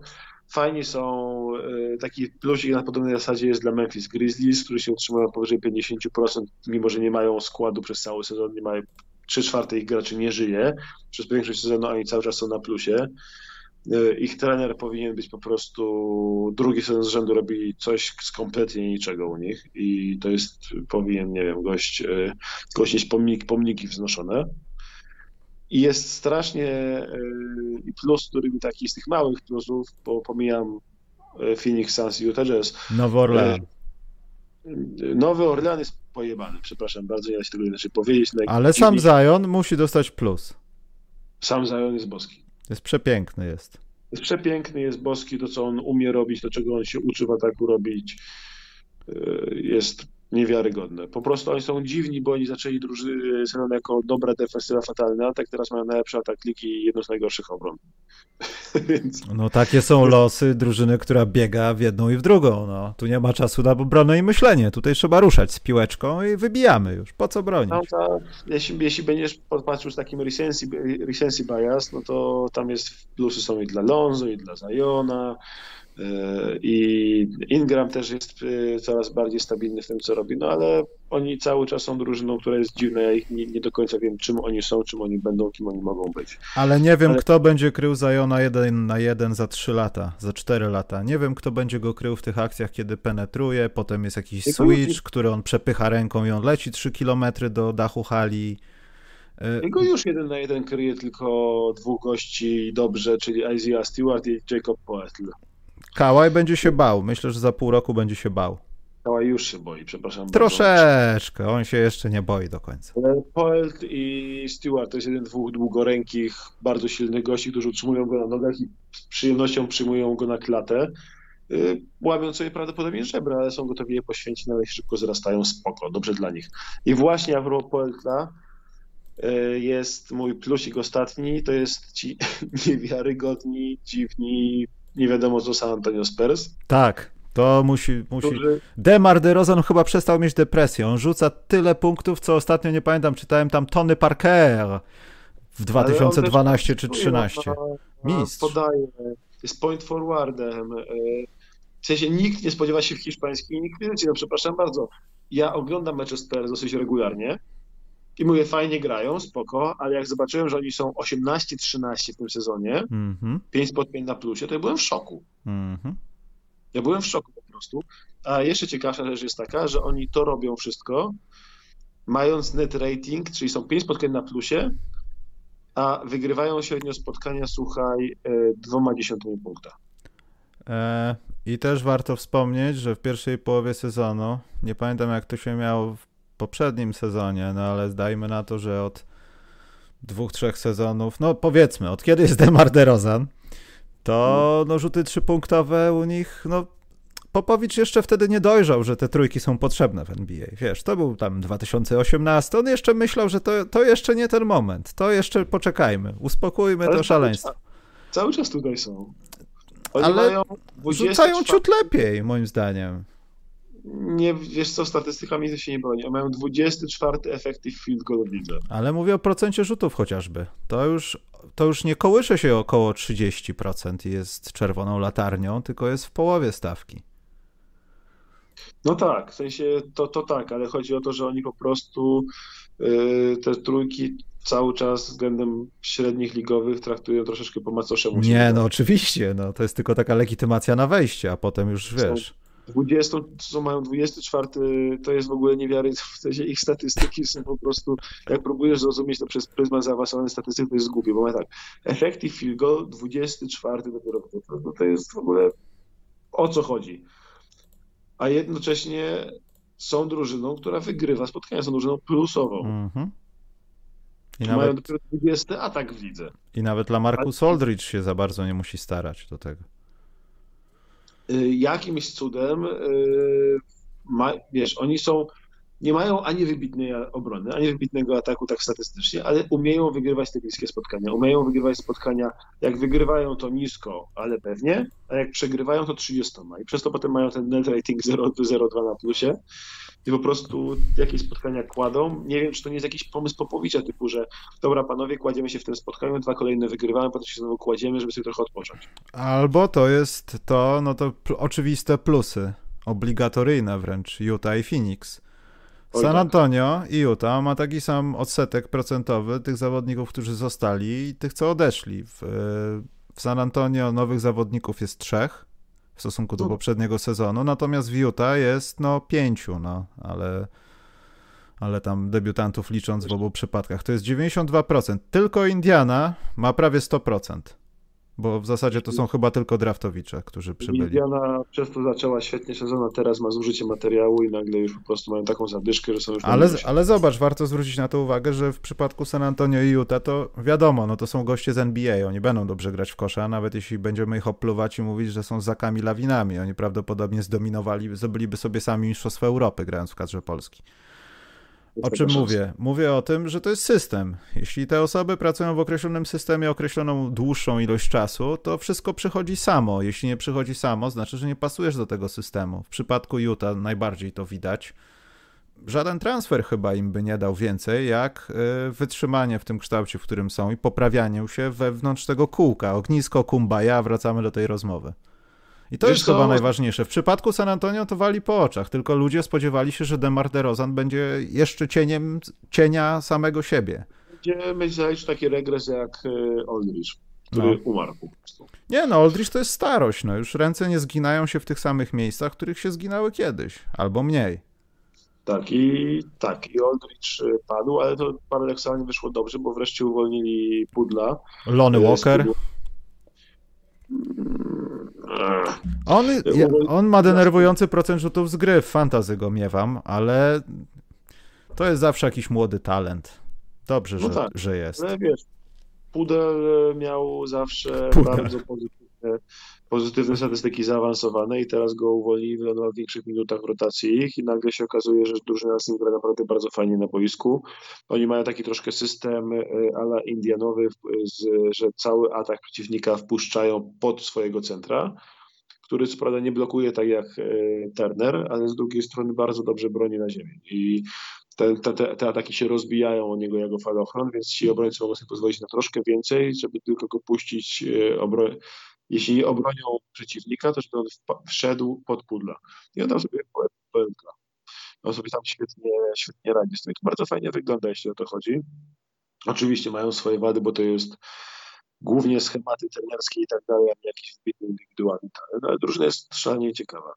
A Utah, wiesz, z Utah mam ten problem, że oni grają tak dobrze i wyglądają tak fajnie, że nie mam zielonego pojęcia, jak oni mieli być mocniejsi a nie jestem pewien, czy ten ich poziom grania teraz to wystarczy na meczapy w playoffach. Mam wrażenie, troszkę się boję o nie, że to jest drużyna sezonu zasadniczego. No ciekawe, jak to zostanie z tym gazem faktycznie, ale to się pięknie ogląda, bo to jest czasem nie flashy, czasem nawet takie e, to jest po prostu rzemiosło bardzo często. I wiesz to mi się bardzo podoba. Powinni, ja, ja, się dziwię, wiesz, oni też rzucają bardzo dużo za trzy, co jest takie troszkę wbrew tym zwolennikom od schoolu, ale oni mają tak, że oni grają taką piękną koszykówkę, troszkę oldschoolową na zasadzie mocna obrona, twarda obrona, chyba najlepsza obrona widzę teraz, jeśli dobrze pamiętam. E, mocna, twarda obrona i e, atak, który jest po prostu oparty na ruchu piłki, dzieleniu się gałą, podawaniu sobie. E, fajnie, fajnie, fajnie się na to patrzy, tak, ale boję się, że to po prostu na playoffy nie wystarczy. Pod playoffy bardziej mi pasują Phoenix Suns, którzy mają dwóch graczy, który, którzy z, każdym, e, z każdą dwójką z całej ligi są gotowi iść mano mano i nie muszą tego przegrać. Dobrze, masz jeszcze jakiś plus? E, Phoenix, Phoenix, Phoenix, bo Phoenix, wiesz, bo ludzie tego nie zauważyli, bo to tak, tak po cichutku troszeczkę, ale Phoenix tak tutaj boczkiem, tu cieniem, tu coś tam, to mówią wszyscy o Clippers, tu o Lakers, tu o Lillardzie ciągnącym Blazers, dla Lillarda plus dla Blazers samych taki średni. Aha. I, a tutaj Phoenix, nagle patrzysz w tabelę, są drudzy na zachodzie. I chyba czwarci w całej lidze? Tak, mhm. czwarci w całej lidze na zachodzie. I trzeci, trzeci w całej lidze, przepraszam w ogóle. Drudzy już się to zmieniło, 7%. Są drudzy w całej lidze Phoenix Suns. Tak po cichutku, po cichutku tam się prześliznęli i prześliznęli. I grają, i przy okazji grają tak, że Booker, o ile zaczął świetnie Chris Paul ich ciągnął, to Booker teraz e, wrócił do siebie, zaczął grać świetnie, e, tam od jakichś 10 spotkań zaczął grać świetnie. Oni w tych 10 spotkaniach są 8-2. Y, mają, y, Devin Booker się strasznie szybko uczy od Chrisa Pola. Są takie filmiki, składanki ruchów, które podchwycił. Najbardziej typowy jest ten taki snake move po y, pick and rollu, gdzie on robi split zas, zas, zasłony, te, tak dryfuje, troszkę odpływa w bok na, tego, na prawy łokieć i z tego prawego łokcia odpala ten taki firmowy pull-up Chrisa Pola, tylko z rąk, które są 20 cm wyżej. Strasznie fajnie Strasznie fajnie to wygląda, widać jak on się od niego uczy.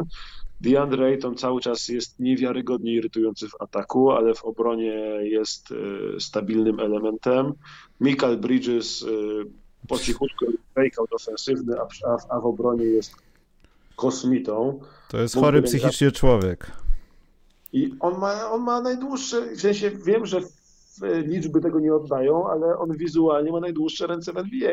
Ale to, to nawet ja odbieram to czasami, że jest, nie wiem, coś, coś on jest jak, nie wiem, bardzo stuningowanym samochodem, ale w jakichś niewidocznych miejscach. On ma czas reakcji szybszy. Jeśli ktoś inny tak. wyskakuje, to on już jest w tym powietrzu, już, nie wiem, łokciem, głową, czym chcesz. Tak, gorzej, że ktoś skacze nad nim i próbuje zapać piłkę, a tam jest ręka Mikala, który jeszcze nie zdążył się oderwać od parkietu. Tak, tak, tak, tak, tak.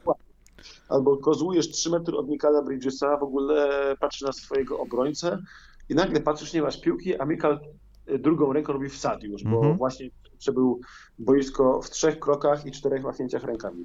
Jest, jest dla mnie tak się dobrze ich ogląda, e, tylko mówię, gdyby Ejton rzucał bardziej spod kosza, nie z pół dystansu, to bym po prostu mógł oglądać tylko Phoenix. Poza tym to jest kolejny przykład, że tam, gdzie idzie Chris Paul, to dzieją się dobre rzeczy i to nie jest przypadek. No, wiesz, no, oni grają, wiesz, to jest drużyna, ja się nie dziwię, że oni że to jest drużyna, która trafiła, e, że Chris Paul trafił pierwszy do All-Star, a Booker dopiero został dowołany tak, do meczu gwiazd. Tak.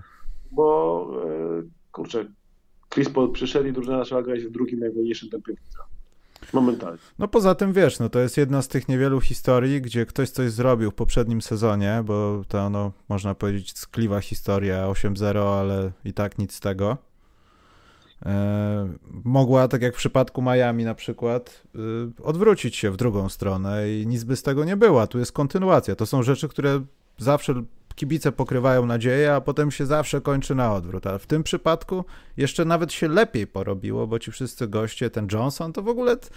Ja nie wiem, skąd oni porobili tych gości. Musieli ich, nie wiem, albo z, genetycznie jakoś sobie zrobić. To jest nieprawdopodobne, jak oni mają wyczucie do tego. I teraz sobie wyobraź, zamiast tego drewniaka, którego wzięli z dziesiątką, wzięliby Halliburton. Mm. Nie, to jest taki mokry sen po prostu każdego nerda, jak patrzę tak. on tam z miejsca mógłby wejść, grać 30 minut i nagle masz skład, że wychodzisz i grasz yy, Chris Paul, Devin Booker, Tyrese Halliburton, Michael Bridges i DeAndre Ayton. No, nie umiem opisać poziomu ekscytacji czymś takim bez przeklinania. Po prostu, nie umiem. Rozumiem. Dobrze, to chyba ten. No i ja chciałbym ostatni już w ogóle plusik dla Golden State, bo Steph Curry walczy i może przestanę o nim myśleć w taki sposób jak wcześniej, bo naprawdę pokazuje jaja. To mi się bardzo podoba. Może nie jest, on sam nawet ma świadomość tego, że może to już jest ten, nie chcę powiedzieć czas, ale to jest ten moment, kiedy coraz rzadziej tego karego odpalającego miliard punktów jest. Ale jak jest w tej grze, to jest po prostu. On nie też nie wozi się jak super gwiazda, nie traktuje się, jestem Steph Curry, on po prostu cały czas gra i to jest najlepsze. Bardzo mi się to podoba. To jest nim fajne, że to jest cały czas ten sam gracz, którego pokochaliśmy 5 lat temu czy 6 lat temu. Nie wszyscy. Tego kurczaczka, który wychodzi i śmiejesz się, gra, bo oddaje dziwne rzuty, śmieszne rzuty, śmieje się w twarz, zatrzymuje się na logo, walitruje, uśmiecha się, tańczy na boisku, taki nie wiem, ja bardzo lubię go oglądać, się śmiałem z tego po prostu. To jest jeden z niewielu graczy w lidze, których się po prostu autentycznie się śmieje, jak ich oglądam. Ja uwielbiam go po prostu patrzeć, na niego patrzeć. E, to, co jest e, w Warriors smutnego, to, że troszeczkę on całe otoczenie czuje lepszym, ale po prostu tak faluje to jego otoczenie, że ten Weissman czasem gra na swój potencjał, czasem ja przez większość czasu był kontuzjowany. Lunej, no Lunej to jest wrak, Luneja, który był oficjalnym graczem. Kelly Oubre czy Andrew Wiggins grają to świetnie, beznadziejnie. Draymond Green... E, e, Coś cię rwie, Maciek. Co? Coś cię trochę rwało. Raymond Green fantastycznie zarządza drużyną, ale z kolei ofensywnie stał się impotentem, nie jest w stanie oddać rzutu stąd na obręczy. Po prostu chyba nie widziałem. To jest gość, który stracił 10% swojego atletyzmu i, i tracąc te 10%, stracił 90% swojej umiejętności zdobywania punktów, bo te takie jakieś floatery nad centrami, które wcześniej rzucał i które wpadały, hmm. teraz rzuca z takiego pułapu, który łapie tą piłkę w rękę, w rękę nawet, nawet nie musi blokować. Więc y, tam troszkę brakuje czegoś. Mam wrażenie, że Warriors chcąc wykorzystać ten sezon Kerego, zrobią jeszcze jakiś ruch teraz na trade Jestem tylko ciekaw w jakiej skali, ale wydaje mi się, że to jest taki chyba drugi najbardziej naturalny kandydat do Bostonu do zrobienia jakiegoś takiego e, żeby pójść w górę mocno. Dobrze, to słuchaj, no. To mnie pytanie, co to może być. Może to jest ten deal jakiś taki z Dallas, ale nie wydaje mi się, żeby Dallas był zainteresowany z kolei czymkolwiek, co Warriors mogą dać za Porzingisa. Jakiś trade deadline trzeba swoją drogą zrobić, jak będzie czas, termin i okazja. Yy, dobra, idźmy dalej, yy, bo ja chciałbym jakieś tam pytanko było, ale All-Star Game Maciek, po pierwsze mecz, pierwszy raz w mojej historii oglądania skład na mecz, który się nigdy nie odbędzie. Bardzo lubię takie rzeczy i ten okresny Lamelo z Edwardsem, ze wszystkimi na, na Campazzo i Avdie, to byłoby piękne. Kompletnie mnie to interesuje. Patrząc na skład, to dobrze, że ten mecz się nie odbędzie, moi drodzy.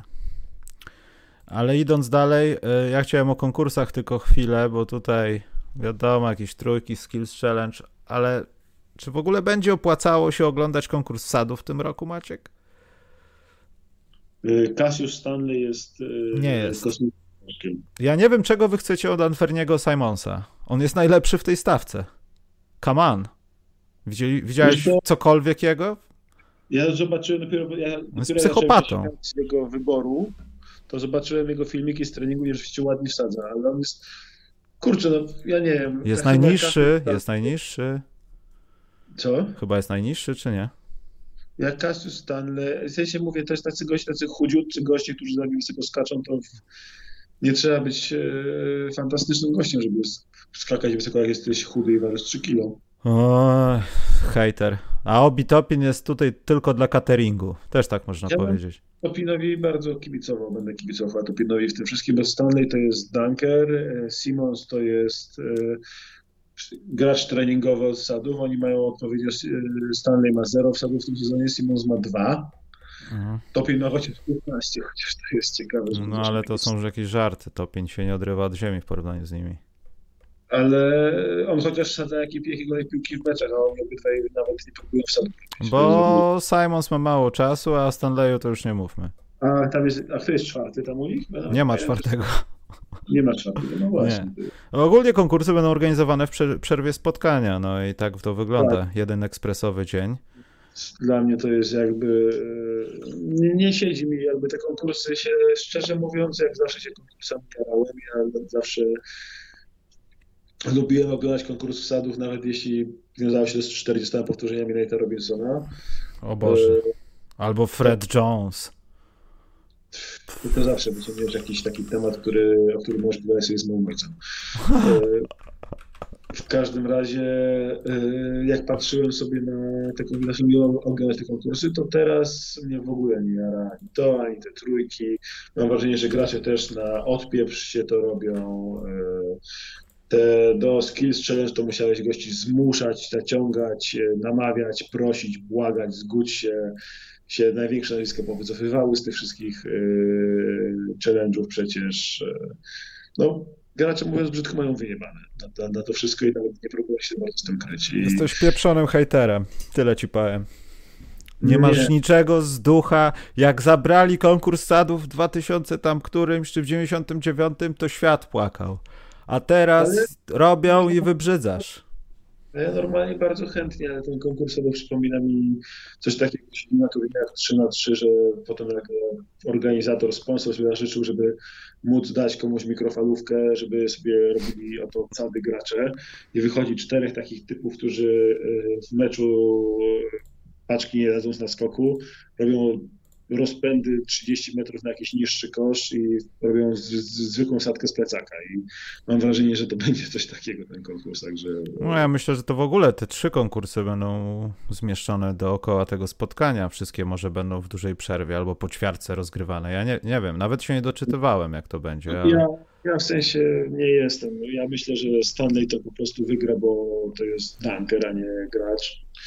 Yy, I szczerze mówiąc, ten, w trójkach tam chyba parę gwiazd i jest, nawet za bardzo tego nie śledzę, jeśli mam być szczery. Też, też się nie grzeje tym. Sam mecz gwiazd, e, kurczę, mecz gwiazd mnie intryguje, bo w zeszłym roku był tak zajebisty, że w tym roku kur... no, chciałem... ta formuła nowa to porobiła, to było przepiękne. Bardzo chciałem jakieś powtórki tutaj tego, ale mam wrażenie, że gracze też będą przez to, jak bardzo są obciążeni tym sezonem, że będą się też strasznie ob, e, obcindalać na boisku. Dobrze, przechodzimy do pytanek. A kto wygra to w ogóle?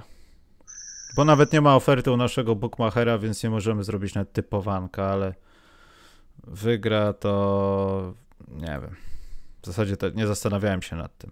Ale co chciałem powiedzieć a propos meczu gwiazd, bo może będzie taka sytuacja, że będzie jakieś oglądanko, bo jak zauważyliście, jest nowa tendencja, żeby wprowadzać paywall, więc może tylko dla patronów będzie oglądanko na Discordku.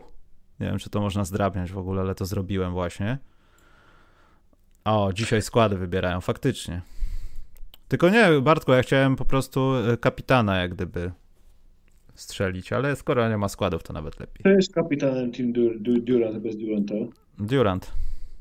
Ale nie ma Duranta. No to on jest, ale nie jest. On wybiera przede tak? wszystkim. Tak, on wybiera, ale, ale no nie, nie będzie grał. To jest temu powiem zainteresowanie Ostergiem niestety. To jest no. tegoroczne jedyne, co mnie tylko zbulwersowało, uderzyło, w dupę, jestem zły, to jest brak e, Bama Adebayo. To jest jedyne, co tak. mnie grzeje. Troszeczkę bo tak. Nawet, nawet Mike'owi Conleyowi ten jego brak wyboru już bardzo chciałem, żeby wygrał, może być dobry, bo będzie do końca życia uznawany najlepszym graczem, który nigdy nie zagrał w All-Star Game. Dzięki temu jego nazwisko przetrwa, tak to by e, wyparowało w, w wyglądach niepamięci. Potem za 30 lat będzie się mówiło, o, ten młody to jest jak Mike Conley, taki dobry, Tylko wiesz co, za 30 lat myślę nie będzie płaszczyzny do rozmów na ten temat, bo już wszyscy będą w e-sporcie się flexować, że to jednak ich kciuki są szybsze i... No ale nic to. Y, Maciek, szybko pytanka. Było pierwsze pytanie. Eee... Wczorajsza końcówka Warriors Blazers kosztowała mnie trochę pieniążków, Unista napisał, więc pytam, jak waszym zdaniem było w ostatniej akcji? Draymond foul w ataku, czy jednak blocking foul Lillarda, gdzie w, pierwszej, gdzie w dzisiejszej koszykówce jest cienka linia między tą dwójką? I co ogólnie sądzicie o poziomie sędziowania, o którym ostatnio nieco głośniej, chociażby po meczu? No ostatnio dzieją się rzeczy, no nie wiem, no Montrezl Harrell dostaje dacha za, za nic, ten mecz Philadelphia-Utah też tam jakieś takie dziwne w ogóle nie wiadomo co. Nie Wiesz wiem, może to pełnia, ale jeśli chodzi o ten faul, no to chyba zagwizdano faul w ataku Draymonda wtedy, tak? Bo już nie pamiętam. Tak, tak, tak, bo to Lillard wygrał ten po tej akcji ja pamiętam, że zastanawiałem się, czy to też nie chodzi o tą zasadę, że no chyba teraz w przepisach NBA jest to ujęte, że nie możesz wyskakiwać z kolanem wycelowanym w przeciwnika, wchodząc nawet pod kosz. A Draymond to zrobił. To chodziło wtedy o uderzenia y, w śliwki. Ale to kolano było wysunięte do obrońcy. Zresztą Lillard dobrze się podsunął. Myślę, że myślę, że jak był zagwizdany faul w ataku, to chyba dobrze. Y, nie, był zagwizdany faul w ataku, tak, tak, tak. Ale ja, wiesz co, poszedł tak mocno kolanem do przodu w obrońcę, że nawet gdyby się Lillard nie ruszał, w sensie gdyby się ruszał, a się a chyba się poruszał, mówmy się, to, to jest ofensywny faul. To jest bardzo niebezpieczne kolano. To jest takie flying jak z MMA praktycznie. Poszedł, no tak. No. mi się ruszał, no ale dostał, kurczę, dostał kolanem w ryj, no. ale wiesz, ale ta dyskusja o tym przepisie z tym kolanem wzięła się po prostu od uderzeń w jaja, no. I to też Draymond zapoczątkował ten, ten trend taki, że już nie wolno, wiesz, ta noga musi być, nie może być adverted. Yy, ale no to jest takie kolano, które nie wiem, pamiętam od lat, że zawsze to było uważane, że yy, ten faul jest jakby, że to jest fał siłą rzeczy, bo jak jest takim kolanem, to obrońca nie ma szans się ustawić. No ale dobra, sama ta akcja dla mnie nie jest jakimś wielką kontrowersją, bo tutaj można gwizdać w jedną, w drugą spoko. Gorszy problem jest taki, żeby to ustalić, sędziowie musieli wziąć czas, 47,5 powtórki, e, reverse review, sprawdzam, dzwonię do bazy, kontaktuję się z statkiem matką. Tego nienawidzę obecnie NBA. Uważam, że sędziowanie w sensie nie sędziowie, ale zasady sędziowania, to co oni mają robić, to jest monstrualny kryzys w lidze. To jest monstrualny kryzys w lidze, bo oglądasz cały mecz, fajnie jest, i nagle na jakieś 5 minut do końca się robi koszmar. Bartku, przepraszam, minut... przywołał y, podanie Redika do sędziego. To jest najlepszy przykład. Co się tam stało? Dlaczego? ale mówię, dla mnie jakby największy problem nie jest takie rzeczy, takie pojedyncze akcje, tylko sama cała ta idea robienia powtórek w końcówce, kiedy nagle końcówki, to są najciekawszym momentem meczu, powinny być, stało się najnudniejszym, czymś, co ja czasami mi się zdarzy albo naciskam przewin, przewin, przewin, przewin, jak oglądam je na żywo, albo jak na przykład oglądam w nocy, hmm. to potrafię wyłączyć spotkanie w końcówce. Bo ja mówię, dobra, jeśli mam oglądać kolejną godzinę, nie spać, e, po to, żeby obejrzeć te 4 minuty, które zostały w meczu, to ja mam w dupie, ja się wolę wyspać. Ale ty, masz, ale ty masz twardą psychikę, Maciek. I to jest kwestia taka, że y, to jest nudne. Z tego sportu zrobili nudną rzecz. To jest produkt, jest gorszy niż był. Przez te powtórki, czasy, challenge. Szczerze, wolałbym, żeby sędziowie się. Kiedyś myślałem bardzo długo, że jak będą te, że najlepsze dla sportu będą, jak zawsze będzie sprawiedliwa decyzja, i będzie mógł sprawić powtórkę i wtedy będzie najlepsze dla sportu. Problem jest taki, że dla sportu może to jest najlepsze dla sprawiedliwości, ale dla kibica jako odbiorcy, dla, jako nabywcy produktu, to jest gorszy produkt, gorsza jakość. Masz więcej przerw niż wyśmiewany przez lata e, w, w NBA i futbolu amerykańskim na te przerwy. Masz więcej przerw. To jest po prostu trudne, a już takie, e, takie idiotyczne sytuacje kompletnie niezgodne z duchem gry, że bodajże była akcja chyba w meczu Indiany z, z Bostonem, czy z czymś takim, chyba Sabonis miał piłkę w rękach, albo to był Steven Adams i by to było mecz Pelicans, to trzyma każdy gość piłkę w rękach i ktoś mu z tyłu ją takim, wiesz, taką lepą wybija z rąk w auto. Piłkę tę trzymasz w rękach. I, Bardzo ładna akcja. I za każdym razem takiej akcji sędzia robi powtórkę i oczywiście nie wiem, czy grasz na boisku z kumplami, czy na, na, na powietrzu, na agrykoli, na hali, w jakimś meczu amatorce, cokolwiek, czy dowolnym, czy nawet w PLK, to zawsze jest aut dla drużyny, która to do tego się dotrzymał piłkę, ktoś mu ją wybił z rąk. Ty, no wektory, fizyka jakby, linia, Ale odbicie. jak piłki, ale jak robisz takie powtórki super szczegółowe NBA, to ktoś to widać na tych powtórkach zatrzymywanych w slow motion, klatka na 10 sekund, że ktoś dał lepę w tą piłę z całej siły, a ta piłka się wytaczała z rąk człowieka i na koniec dotknęła opuszkę czy paznokcia jego palca, którą ją trzymał jakby. za każdym razem taka akcja w tym momencie jest gwizdana jako piłka dla gościa, który wybił piłkę. To jest idiotyczne i niezgodne z duchem gry. To jest po prostu kompletnie idiotyczne, ale przez to, że te powtórki są tak dokładnie analizowane, opuszek palca był tutaj, paznokieć był tam, to wychodzi na to, że dochodzi, dochodzi do takich absurdów. Ja bym po prostu wypieprzył te powtórki w cholerę. Zostaje ale to, Maciek, to jest wina ludzi. To ludzie chcieli tego, żeby wszystko było transparentnie, przejrzyście, żeby nie dochodziło takich rzeczy i zróbmy powtórki od powtórek to był monstrualny błąd. Pomijam te zasady, które pozwalają zawodnikom flopować, robić z siebie idiotów jak Young, jak Joel Embiid, że wpadasz głową w rywala, wkładasz mu głowę pod pachę, prostujesz się, wywracasz, umierasz i nagle jest fał przeciwnika, który stoi patrzy na jak na kretyna. Y, I ja rozumiem jakby to, że gracze wykorzystują przepis, więc oni, im się na to pozwala, to tak robią ale, się, ale więc nie powinno się na to pozwalać, nie powinno się ile takich kretyńskich wymuszeń faul, nie powinno, się, nie powinno się tych powtórek wszystkich robić, bo to marnowanie czasu jest widza. Tak, zgadzam się i potem Doug McDermott y, cały mecz ma w buzi sztuczne zęby i potem je wypluwa. Tak, no generalnie jest tak, że dla mnie to jest coś, co powinno się zrewolucjonizować, bo uważam, że lidze będzie spadała oglądalność nie przez politykę, Black Lives Matter, czy cokolwiek innego, co tam różni goście wyciągali, że niby to psuje, nie, będzie spadała przez to, że produkt jest gorszy w końcówkach w najważniejszym momencie meczu. Że produkt jest gorszy na wizualnie, kiedy gracze wymuszają faule po prostu kretyński. To powinno się wyeliminować, powinno się to wykasować i jakby te powtórki powinno się po prostu skasować. To był ślepy zaułek. Weszliśmy w ten zaułek, wydawał się ciekawy. Się okazało, że że kończnie jest ścianą, to startą cegieł chyba się spieprzyła na głowę. Jesteś hejterem. I sorry, nie. Dla mnie to jest ogromny kryzys wizerunkowy dla ligi. To jest ogromny kryzys dla ligi. O tym się nie mówi przez pandemię, że są większe problemy. Ale tak naprawdę to jest coś, co NBA i myślę, że NBA to widzi i trzeba koniecznie wyeliminować z tego lata. Bo w przyszłym roku, kiedy już nie będzie się tak gadało o tej chorobie, kiedy się nie będzie tak gadało o skróconym sezonie i tak dalej, i tak dalej, się nagle okaże, że kibice nie oglądają tego sportu przez to, że przestaje być piękny w ostatnich minutach meczu. Hmm, część przestała oglądać, bo tylko ofensywa, trujeczki i tak dalej. Z tej grupy odejdzie jeszcze kilka osób, to my sami zostaniemy. Tak, ale, nie, ale tutaj nie ma nic wspólnego ze sportem, jak się zmienia sport, ofensywa i tak dalej, bo jak kupując League Passa nie płacisz za to, że gapisz się na sędziów patrzących się w ekran. Ale jak najbardziej.